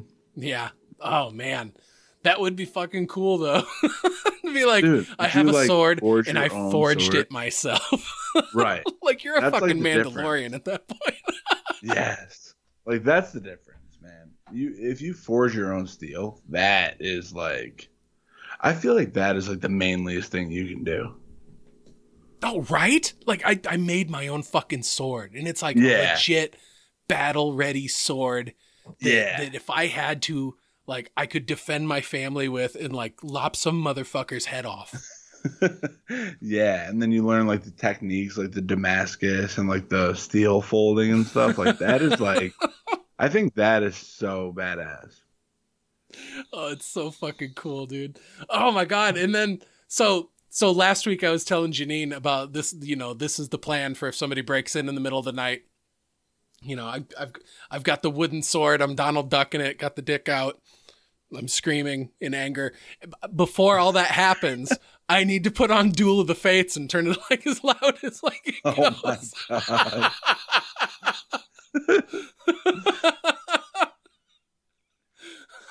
Dun, You gotta have that as a voice command. You gotta have that on the voice command for the Alexa. All seen Siri, people? play Duel of the Fates. Yeah. Yep. Because there are these people that have like home security setups that can say like Alexa intruder and the lights turn red and they play like Led Zeppelin or something. That's awesome. Like, dude, that's crazy. Damn. But you play that, man, I'd run out the door. I'm glad my Siri didn't wake up. I have it programmed so if I just say "Hey Siri" in my regular voice, it doesn't do it. But if I say it in my, you know, my my whatever Australian voice I do, it'll do it. I don't ever use that. Like, granted, like, oh, I'm gonna get so much shit for this, but like, I have an iPhone 6s Plus, That's okay. and like, I, I won't mean, make fun of you. yeah, I mean, eh, well, you have every right to. Like, it's um, it does me well, but like, I haven't gone into those like issues of being like, oh, hey Siri, and it like turning everything on. Like, I'm in the stone age with as far as phones go. Dude, I'm I, I had like an iPhone either four or five for many, many years beyond what was new. Yeah, I remember setting it on the counter at a convenience store one time, and the clerk goes, "Oh my god, is that an iPhone five? What the fuck?" And I'm like. Thank you, stranger, for breaking my balls. I'm like, this is a work Yeah. phone. I have no control over what fucking version I have. For real, dude. like I've dropped mine like in the toilet. I've dropped mine on No. the ground. I've done so much to this. Kind of I feel like subconsciously I want this to kind of shit the bed so I can get a new one. but it's just it's everlasting, man. I have a, I think mine is an XR, and I Oh, got yeah. it. God, so that I got it in 2019, maybe, because I'm pretty sure I got it right before the C2E2 that year. Because some of the oldest pictures in that phone gallery on my phone are from that C2E2. Oh, that's awesome. And yeah, I did one of those things where it's set up to where it's like I just pay a little bit extra on every phone bill. Yeah. But it was such an expensive phone that it's like it's set up to where I'm like making payments on it like it's a car. Yeah. Yeah. like yeah. it's You're like a four year payment like- plan. Yeah. And I'm like, oh Jesus, I cannot break the fucking screen on this thing. Dude, that is so funny. It does Oh, its job yeah. though. You know, it's like I don't Right. I don't I don't need I've I've never been the sort when it's like, oh there's there's a new thing out, so I need the new thing. It's like, no, not really. Nah, man. I was uh like honestly before I got like an iPhone, like I was like the T9 flip phone guy. Wow. Like I yeah, dude. I let that rock for like so many years just cuz I wasn't like I don't know. I just just never got it. And then I got into it and I was like, "All right, man, I'll get I'll get these newfangled phones, you know." Yeah, in, in many ways, a smartphone is a grand distraction that's never usually more than an arm's length away from you. But it's also such an incredible research tool, Oh my gosh. That- if you, that you I need couldn't the answer to imagine. anything. you know. Yeah. You need the answer to anything, pull it up. Yeah, without a doubt. And and now in this age of streaming and everything, it's like you can almost just think of any like, oh, what was that one? What was that one episode? Oh, uh, let me just check oh. Just Oh. Watch. Oh, yep, that's on one of my services. Then you just easily watch it. And you can watch it right on that same fucking phone. Or it's like, oh, I want to literally anything a piece of music I can think of. Oh, I have a Spotify membership. Oh, yep, that's available to me too. It's like I just can't Yeah. believe the the age we live in with the amount of information and and and data and entertainment and stuff that's just right at the tip of our fingers. It's just fucking mind blowing. Dude, the access is like, oh, I'm so glad you said that because it's honestly remarkable what you can like think of. Like from like years ago, you can have like a nostalgic thought about something, you just Google it, boom, watch the full episode right there. It's like, oh, by the way, this is streaming on Peacock. You're like, all right, pull it up. But granted, you have like 10 streaming services. Oh, I know. Lindsay and I were talking about that the other day. It's like, okay, if we had, you know, inflation and all, it's like if we had to drop a streaming service, which one is it going to be? Oh, And then we're like, okay, it would probably end up being Hulu because we have like the full Hulu without ads. yeah. And so it's like, all right, we would save some money there. But then, then like right away, like uh, the day after having that conversation, it's like, oh, well, that's where the first four Batman movies were on Hulu. it's fucking Yeah. paid for itself right there. That Just watch four movies in a row on it. And oh, one of the other things we have that seems like an extravagance is we still have YouTube Premium. Like I got that back to watch Wayne. Like that's how long Ooh. ago I got YouTube Oh. Premium, right? And Wayne is like still so still so good. It holds up like so good. Yeah. Oh, that's Honestly, that's Wayne another one of those shows that I would still love to see Yeah. a second season of. Oh, I rewatch that every couple months, man.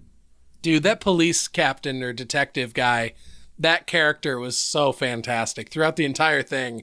And then his big twist at the end where you get more of his backstory is just delicious.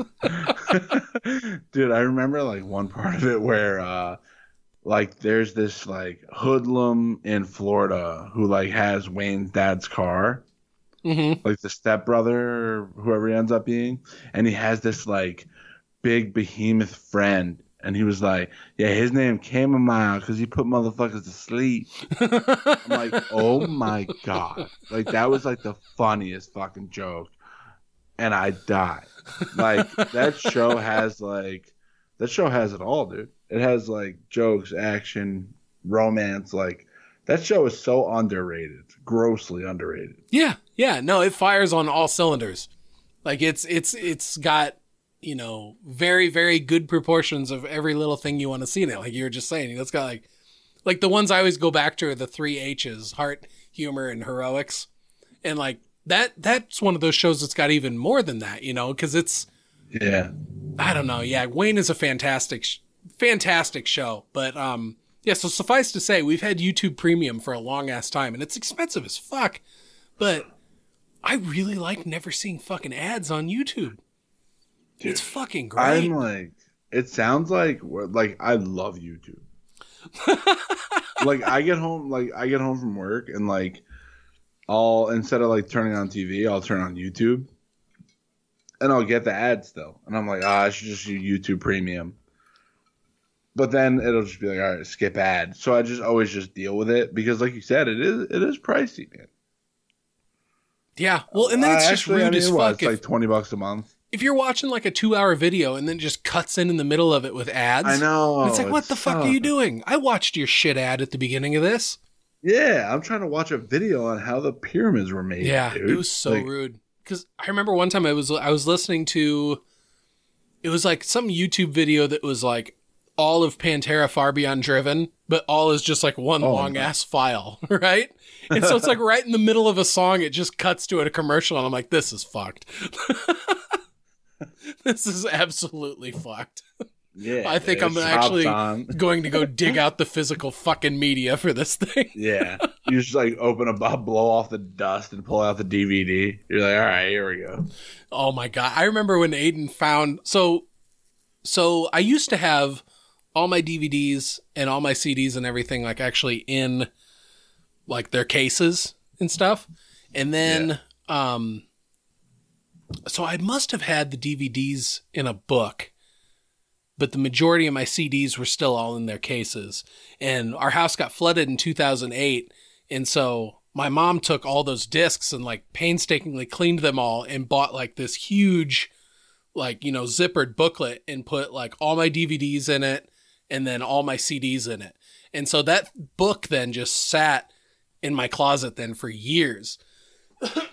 and then Aiden recently discovered it. And like he's like so in love with like retro uh like media and stuff like that that when he found a book like full with like hundreds of DVDs and CDs in it like he was just in love. And so it's been living in his room ever since and I'll Oh, go into his room so at odd times and like or well and then when he found the the toad out in the garage that actually had all the DVD cases in it he just kept going out there and digging through and so now his room's just like filled with all these different DVDs and stuff that he's kind of Yeah, stolen that's so from my awesome. collection and I'm like you can have them That's it's all awesome. good dude and um It's like the cases that he thought were like cool art and stuff like that. yes. And then there were ones so that I was pointing out to him to him like, "Oh yeah, you definitely need to put this one in in, in your it, you know, dig out that case, put it on your shelf and and more importantly, watch it sometime." And, Yeah. And so yeah, he'll check in with me every once in a while and be like, "Hey, I just watched like such and such movie." Like the other day he was talking about how he watched Ocean's 11 for the first time and he thought it was really great. And I'm like, "Yeah, cuz he said that right before we watched Batman and Robin." He's like, "I know I'll like George Clooney because I liked him in Ocean's 11." I'm like, "Well, don't hold your breath." yeah, for real. But like, eh, definitely impressive though. yeah, yeah. We're just Um, kind of like give him props, but then just be like, well, get ready to get let down. But um, I don't know what took me onto that tangent.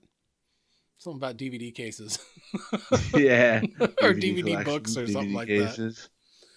Dude, Um, because I do like I went through my DVD collections when I was upgrading because I'm in the process of upgrading all my DVD collection to Blu-ray. So I was kind of going through all my old DVDs, and um, my Quentin Tarantino ones were first. So I was going through all that, and the only ones I need still are Jackie Brown and Pulp Fiction. nice.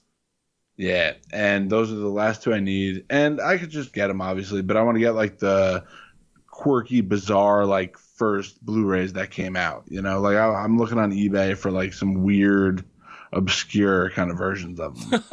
nice. That's the place Yeah, to look so I- for them. Yeah, so like I found a couple that have like a pocket for like a, a menu for like the restaurant Pulp Fiction to like slide in, and um, I don't know. I just find it like I don't know. I just think it's super cool that they like used to do that kind of stuff where they would add like those special features into your DVD packaging. Yeah, yeah, totally. And like nowadays, it's just like, well, just get it digital. And I'm like, ah, I don't know. There's something about having like the physical copy though that just like keeps me coming back. I totally agree with you because I switched over to all digital like years ago, and but now I was watching Aiden love the physical copies and stuff so much. Um, I bought the the Blu-ray of Dune just Oh, so nice. he could have it in his collection because he had just finished reading the novel too. And then I was like, "Oh, cool! We'll watch the movie now." And then I go and look, and it's fucking not on HBO Max anymore. And so I fucking buy the Blu-ray. We watch it, and then literally like three days later, it comes back to HBO Max. Yeah. And I'm it like, was well- like gone for like a couple weeks or a week or something. Like now it's in your collection. There you go, buddy. yeah. Enjoy that. And it's like, and, and I kept the de- I kept the code for my library. He kept the physical media for his. win win. Yeah. And, And- like that's awesome. I have so much digital that I I'll just send you like a bunch of codes one of these days. Oh. 'Cause I just don't use I I just don't use the digital, you know? yeah, dude. Yeah, if you're not using them, I fucking send them my way. And I know sometimes people are out, people are super cool about that, and will like post them up in the leftover army too. Yeah. That's always nice when people do that. But I, I, I will shamelessly tell you, you can you can give me first crack. Oh, I got you. I'll at you all of them, dude. It's all good. people are like, what a dick. But like as far as like I don't know, I was thinking about because I was thinking about this weekend having like I don't know, I have a couple days like free to myself. I was thinking about going to see the Batman again, Nice. but but as far as that goes, like the closest AMC theater to me is like like an hour drive. Oh, that's rough. Yeah, and like besides that, like I'm not sure about like your geographical presence of where you live, but like for me, it's like I have a mom and pop theater, like I don't know, 15 minutes away, 10 minutes away, and then I have like an art house theater about 30 minutes away, and then I have AMC about an hour away. So it's like choosing and picking between those is pretty hard, but like the AMC theater offers the, you know, Dolby Atmos and all that. Yeah. So I think I'm gonna. I saw the Batman regular the first time. I think I'm gonna go Dolby Atmos this time. The theater I always go to is a Marcus Theater, and it's only about 10 minutes away from my house, which works out pretty well. And Hell yeah! yeah, it's the only one I go to, but they've got, and I always go to the, the DLX screen generally. And so the sound in there is fantastic. It's a huge screen. They've got the, the Dream Loungers there. So it's like a big, Oh, big leather recliner with a, like, has a heater button on it too. And What, dude? What Yeah, it's pretty fucking Royce nice, dude. Theaters you're going to. Dude, it's the shit. There's no human interaction involved in it at all, which is really fucking great. I just I buy my tickets on Fandango and then I just go there and I just walk right in and go to my seat. I've only ever been stopped once. I've been like, "Did you do you have a ticket?" And I just show them my, the, my screen and my phone and go, "Yep, right there." You look like somebody who would just walk in a movie theater. You know what it was? It was for. Spider-Man: No Way Home. Oh no! It's the only time it's ever happened. Me, me, and I had both of the boys with me, and they stopped And me. they Then they're like, "Tickets?" And I'm like, "Yeah, I got them right here." Damn, dude. Well, I used to Uh, always that's go like- in and then go to the box office and then show them my phone and they'd print tickets and give it to me. And then one time, an extremely bored looking cashier was like, You already own these tickets. You don't need to come here and get physical copies. They're on the screen of your phone. I'm like, Are you telling me that I can just waltz in here, go right past you, and just go sit down in my seat that I've already pre selected on the app? And she's like, Uh huh. And I'm like, This is the best day of my fucking life. Thank you. Yeah. and then on the most important movie of the year, they flag you down. You're like, boys, don't worry, daddy's not a thief. because it was like I still got the no human interaction by just going up to the little kiosk thing and Yeah. typing in my number. But then when COVID happened, they shut those things down.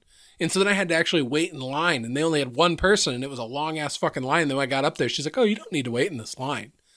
I'm like, "Oh, that's fucking great." But I remember one time I was using the kiosk, and like there was nobody in the line where the real person was, and this lady's like, "Sir, sir, you don't, sir, sir, you can come down here. And I'm just like, keep waving my hand. I'm like, I got this. I'm not coming down there. This is I not going to happen. I'm doing this the way I know how to do it. I'm going to get my little piece of paper and I'm going to fuck off right into my seat.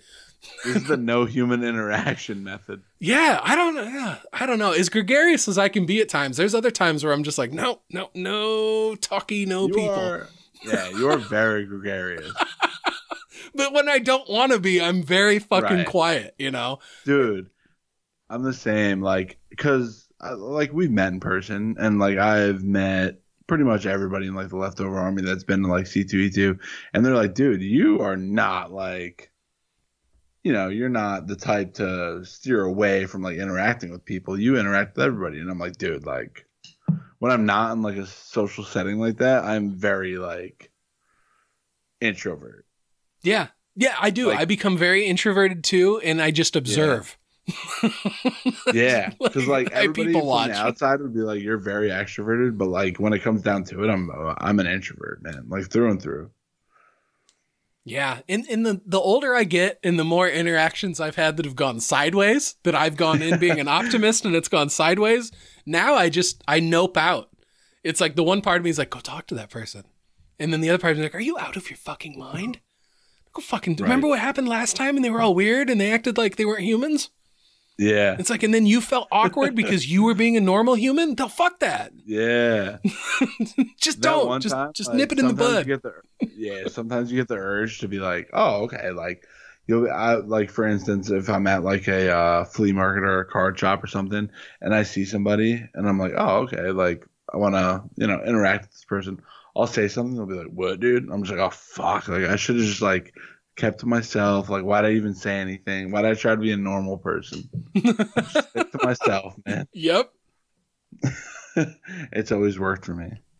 Dude, I remember I years ago. now. Years ago, Lindsay and I, we went out to this lake by our house to to um I think I think it was before Liam was born, so it would have maybe just been Aiden in the stroller and there was the, it was a really windy day out and there was all these dudes that were like windsurfing. And I'd never seen this before. This is like a recreational like fishing lake, right? This is this is Iowa. This is not a windsurfing destination but there's these dudes out there windsurfing and it was so cool. And so when we walked past them, I was like, hey, this is really neat. You guys are doing this. And this windsurfer dude proceeded to give me the most brutal ear beating that I've ever had in my life. Like, have you ever been get, taking an ear beating from somebody and you're only there because you're a polite, normal human being, but every Yeah. instinct in your body is telling you to just turn and just run as fast as you can to get out of this conversation? Yeah, but you're just too kind. Yeah, that was me. It was Ah. terrible. And Lindsay's so used to me having conversations with strangers at this point that she doesn't like see me like looking at her like, save me, make up any excuse, save me. And like this guy's just going on and on. And then I told him that I was into rock climbing, and then he launched into like fully Oh acting out the beginning of the movie Vertical Limit with Chris O'Donnell. Oh, I thought you would have went cliffhanger on me. No, he did Vertical Some Limit. John Lithgow shit. he did vertical limit and he acted it all out, complete with the Oh "You have to cut the rope or your sister's going to die." And he's like screaming this at me, and I'm like, and he's like, "Is that what it's like? Is that what rock climbing is really like?" And I'm just like, "Yeah." I love that he like acted it out for you. like, like, like, oh my During god. During your like true moment of like empathy of just trying to like understand this guy, you should have like pulled out your phone and recorded. it. got so into it. it was like I was like uncomfortable. sometimes I I meant like my peak performance. Sometimes when I'm the most uncomfortable, it's bizarre, dude. Because we'll be out, like me and my girl will be out, and I'll run into somebody and like have an interaction with them, and she's like, "Oh, like, that was weird." I was like, "Yeah, it was fucking weird. It was weird as hell. you should have been there." Ooh, yikes. Yeah, yeah. No, I've I've had some of those social interactions with strangers go sideways. So now I'm just like, just just don't, just just don't, just ignore that instinct to make human connection and talk with people and be affable and just shut the fuck up instead. Hundred percent.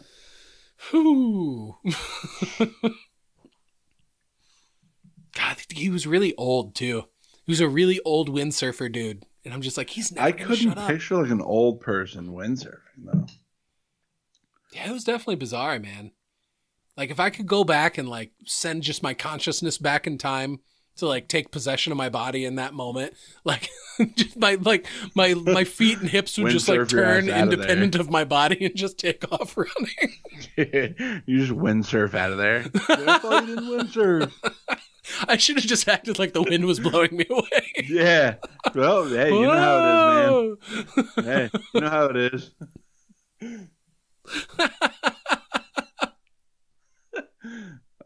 A windsurfer will know, my friend. yeah. like the physics aren't even right. He's like, all right, the footing's sloppy, but whatever. We'll just deal with it. oh, dude. So, did you get a chance to see that Obi Wan trailer? Yeah, I, I did watch it after work today. Oh my gosh, I'm so stoked for that. I like I am excited, but I am not gonna lie to you. I'm not gonna like put up a front. Like I am a uh a new wave kind of Star Wars guy. Okay, Like, I didn't, explain New Wave. with it. Okay, so like I didn't mean to even say it like douchey like that because as I said it, I realized like how fucking douchebag that sounded. Are you, are you I- like one of those mod kids from Book of Yeah, no, yeah, for real. you spinning yo, right dude, now in front of the mic? yeah, so yo, you ever play Pokemon Red as Kylo Ren? Dude, it's crazy. but um, so as far as that means, like I my first like interaction with Star Wars was like ten years ago. So that's where I watched the uh, original trilogy. Then I watched the prequels, and then I got caught up with everything. So just in the grand scheme of things, I'm kind of like new to the realm of Star Wars. That's all I meant. Ten years kind of- though.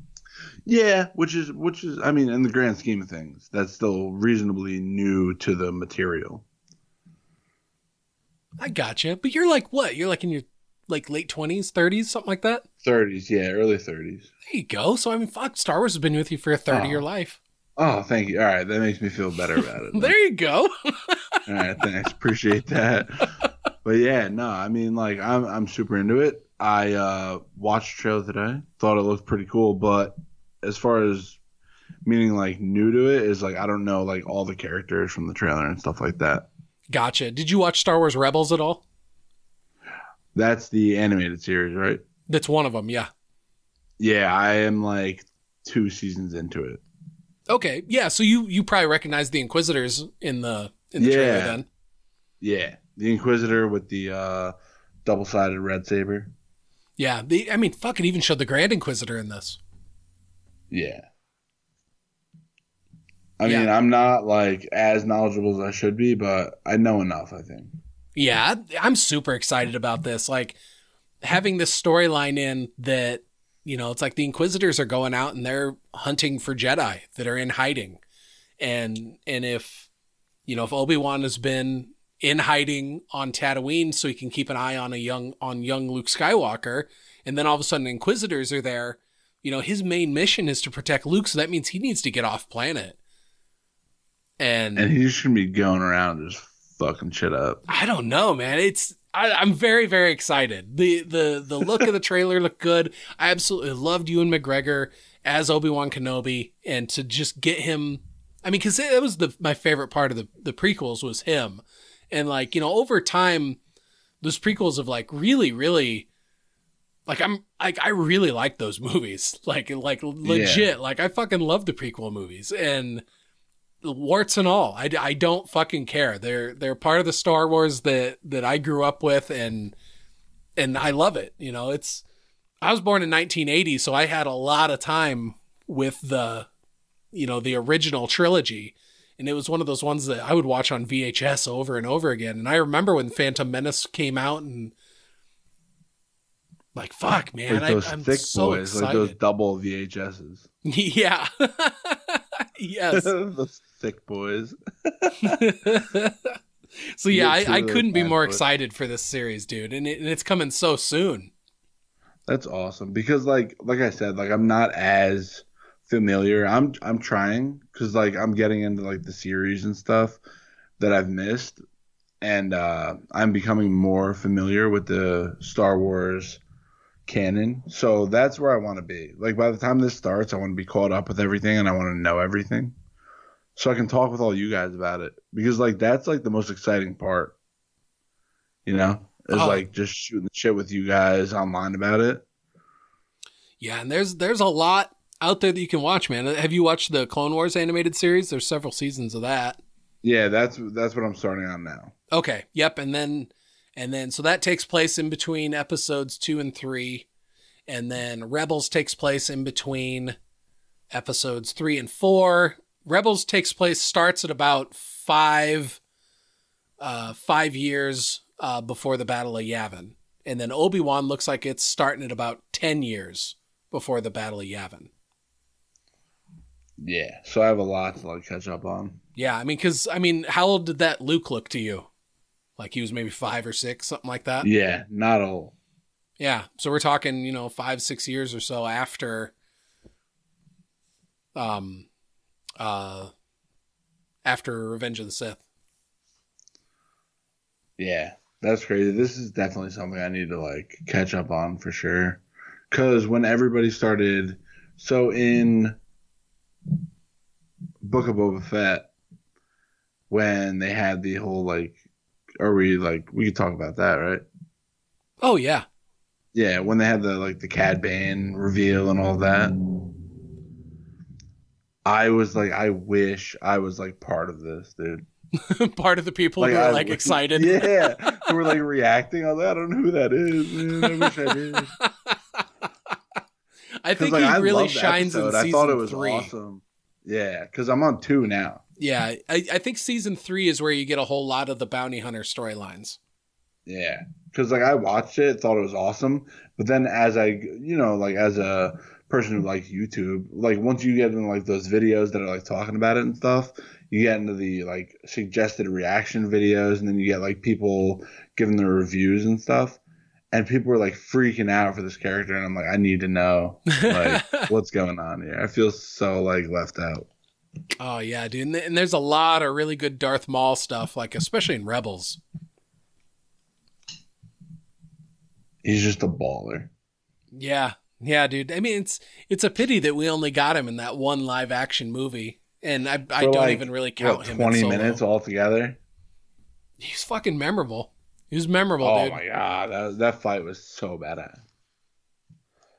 That's what people are gonna. That's the last thing they'll hear before they die when they intrude in your house. Yeah, and I'm pretty sure it's in an it's in an arc in Clone Wars where where somebody finds um Maul, and then they kind of take him back to the witches on Dathomir, I think, to kind of heal his mind. God, I need to go back and rewatch all the Clone Wars. Yeah. well, because Clone Wars is like quite a few seasons, right? Yeah, oh yeah, yeah. And Rebels is how many? Mm, three or four, maybe four or five, Okay. something like that. Clone Wars is like a substantial amount, right? I'm gonna look it up. Clone Wars might be was it five maybe? Maybe six? Come on, just watch, move faster. Oh, just watch Paul. yeah, dude, just watch app is like gets a lot of use. Seven seasons, the Clone Wars. Oh yeah, and they're like a substantial. You know, like they're half hour episodes, but they're a lot of episodes. But no, I, I downloaded the Just Watch app. It helps out a lot. Oh yeah, dude, that shows or that app's fantastic. You just log it in with all the different services that you have. Yeah, and just tell you where it is. Boom, you're good to go. Uh, and Rebels is four seasons. I knew Oh, Rebels was okay, shorter. So not much. Four seasons I could do like because right now I think do you and your wife have like those like guilty pleasure shows that you'll just watch like that you'll throw on like if you have some free time.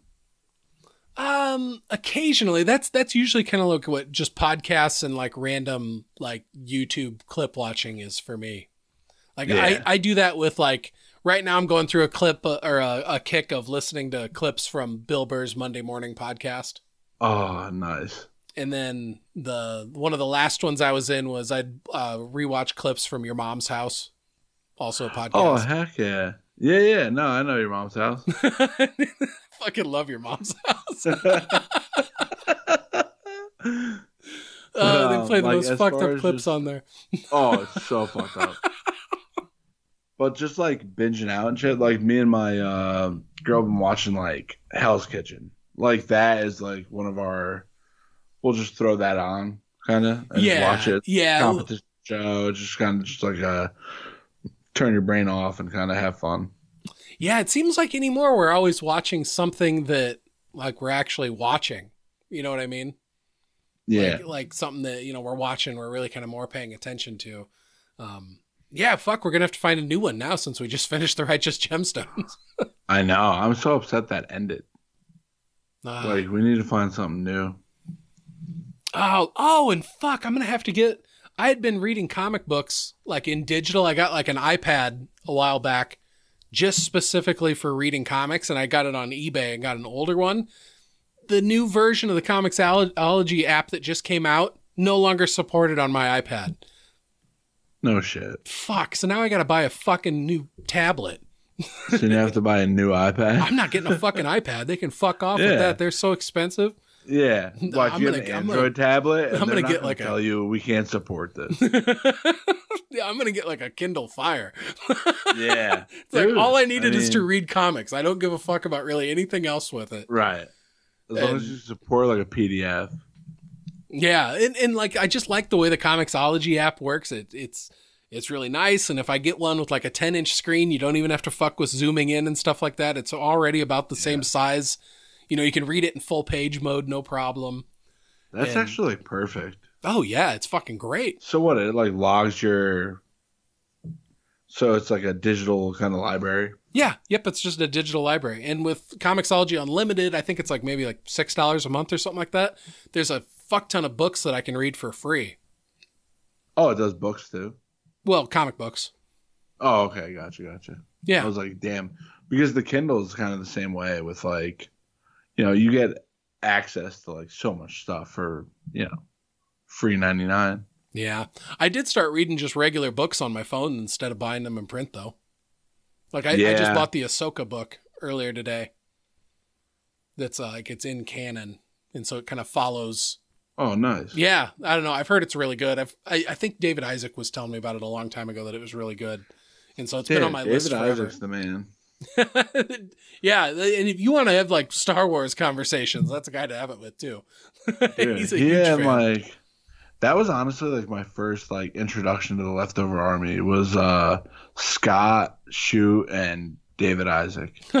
yeah, because you were probably on like a Tales from the Yard or something. Yeah, Tales from the Yard. Yeah, dude. I miss Tales from the like, Yard. I know Scott's doing his other thing now with the Learning too. Nerds. the Learning Nerd, which is like awesome, dude. Because Scott is like, he's fucking awesome, Yeah, and Scott's a he is guy. just like, he's that type where he'll have so much to give that he just needs an outlet to like give to others. And he was doing like the Zumba training, and now he's doing like this Learning Nerds podcast. Like he's just, he's such a good guy, man. yeah, agreed. Big fan of Shooty. Yeah, Shooty's the man, dude. Yeah, and that was my first like that was my first like interaction with the army and I was like, damn, if everybody's like him, dude, this is gonna be awesome. I remember the first time you were on PCL, you were almost very timid. Oh god. And then I like by the second time you were on, like you really blossomed. yeah. That's what they call it. what was it? The first Yeah, time you were on, you kept like tapping a pen or something yeah, like that. no, I was like tapping like I felt like to like prove a point, I felt like I needed to like tap the table. So I was like, all right, so this, this, this, I'm doing it right now. and like he was just like, dude, what the fuck are you doing? I was like, I don't know. I don't, I don't know what to do with my hands. I don't, I'm nervous. And then like Oh, the second classic. time, I was just like, I like fucked something else up. And then the third time, it was like, all right, we're we're cruising now. We're cruising. now. and then I finally met like everybody at C2E2, and I was like, oh okay, this is yeah. This is cool now. it's like it's all people. yeah, it's all people, man. But like, you know what it is. Like sometimes when you get on to like chat with somebody, it's like your nerves are going. It's like palms are sweaty, knee weak, arms are heavy. Everything's Gotcha. going on, and it- yeah. So it's just like you know, every time, dude. Like I've talked to you a bunch, man. Like we like text and chat a bunch, and it's like still like even tonight, like coming on, I was just like my like you know get a little palms get a little sweaty, get a little shaky. I don't know. It's not about like just like I don't know. Hit one, once you hit that record button, it's just like whatever. But like leading up to that, it's like you still kind of get that like feeling, Yeah, yeah. The fear of the unknown. It's right? like, it's I don't know how this is gonna go, and it makes me nervous. yeah, it's like this is gonna be forever, dude. So like whatever you say, it's like you better mean it. this is ones and zeros that are forever. yeah. no, I'm glad you came on, dude. I've had a blast talking with you tonight. Yeah, man. You too, man. Sorry, this went a little crazy at times, but No, I thought it was fantastic. hell yeah, man. So, is there anything you want to plug, or or you want to let people Oh. know they can find you on digital spaces or anything?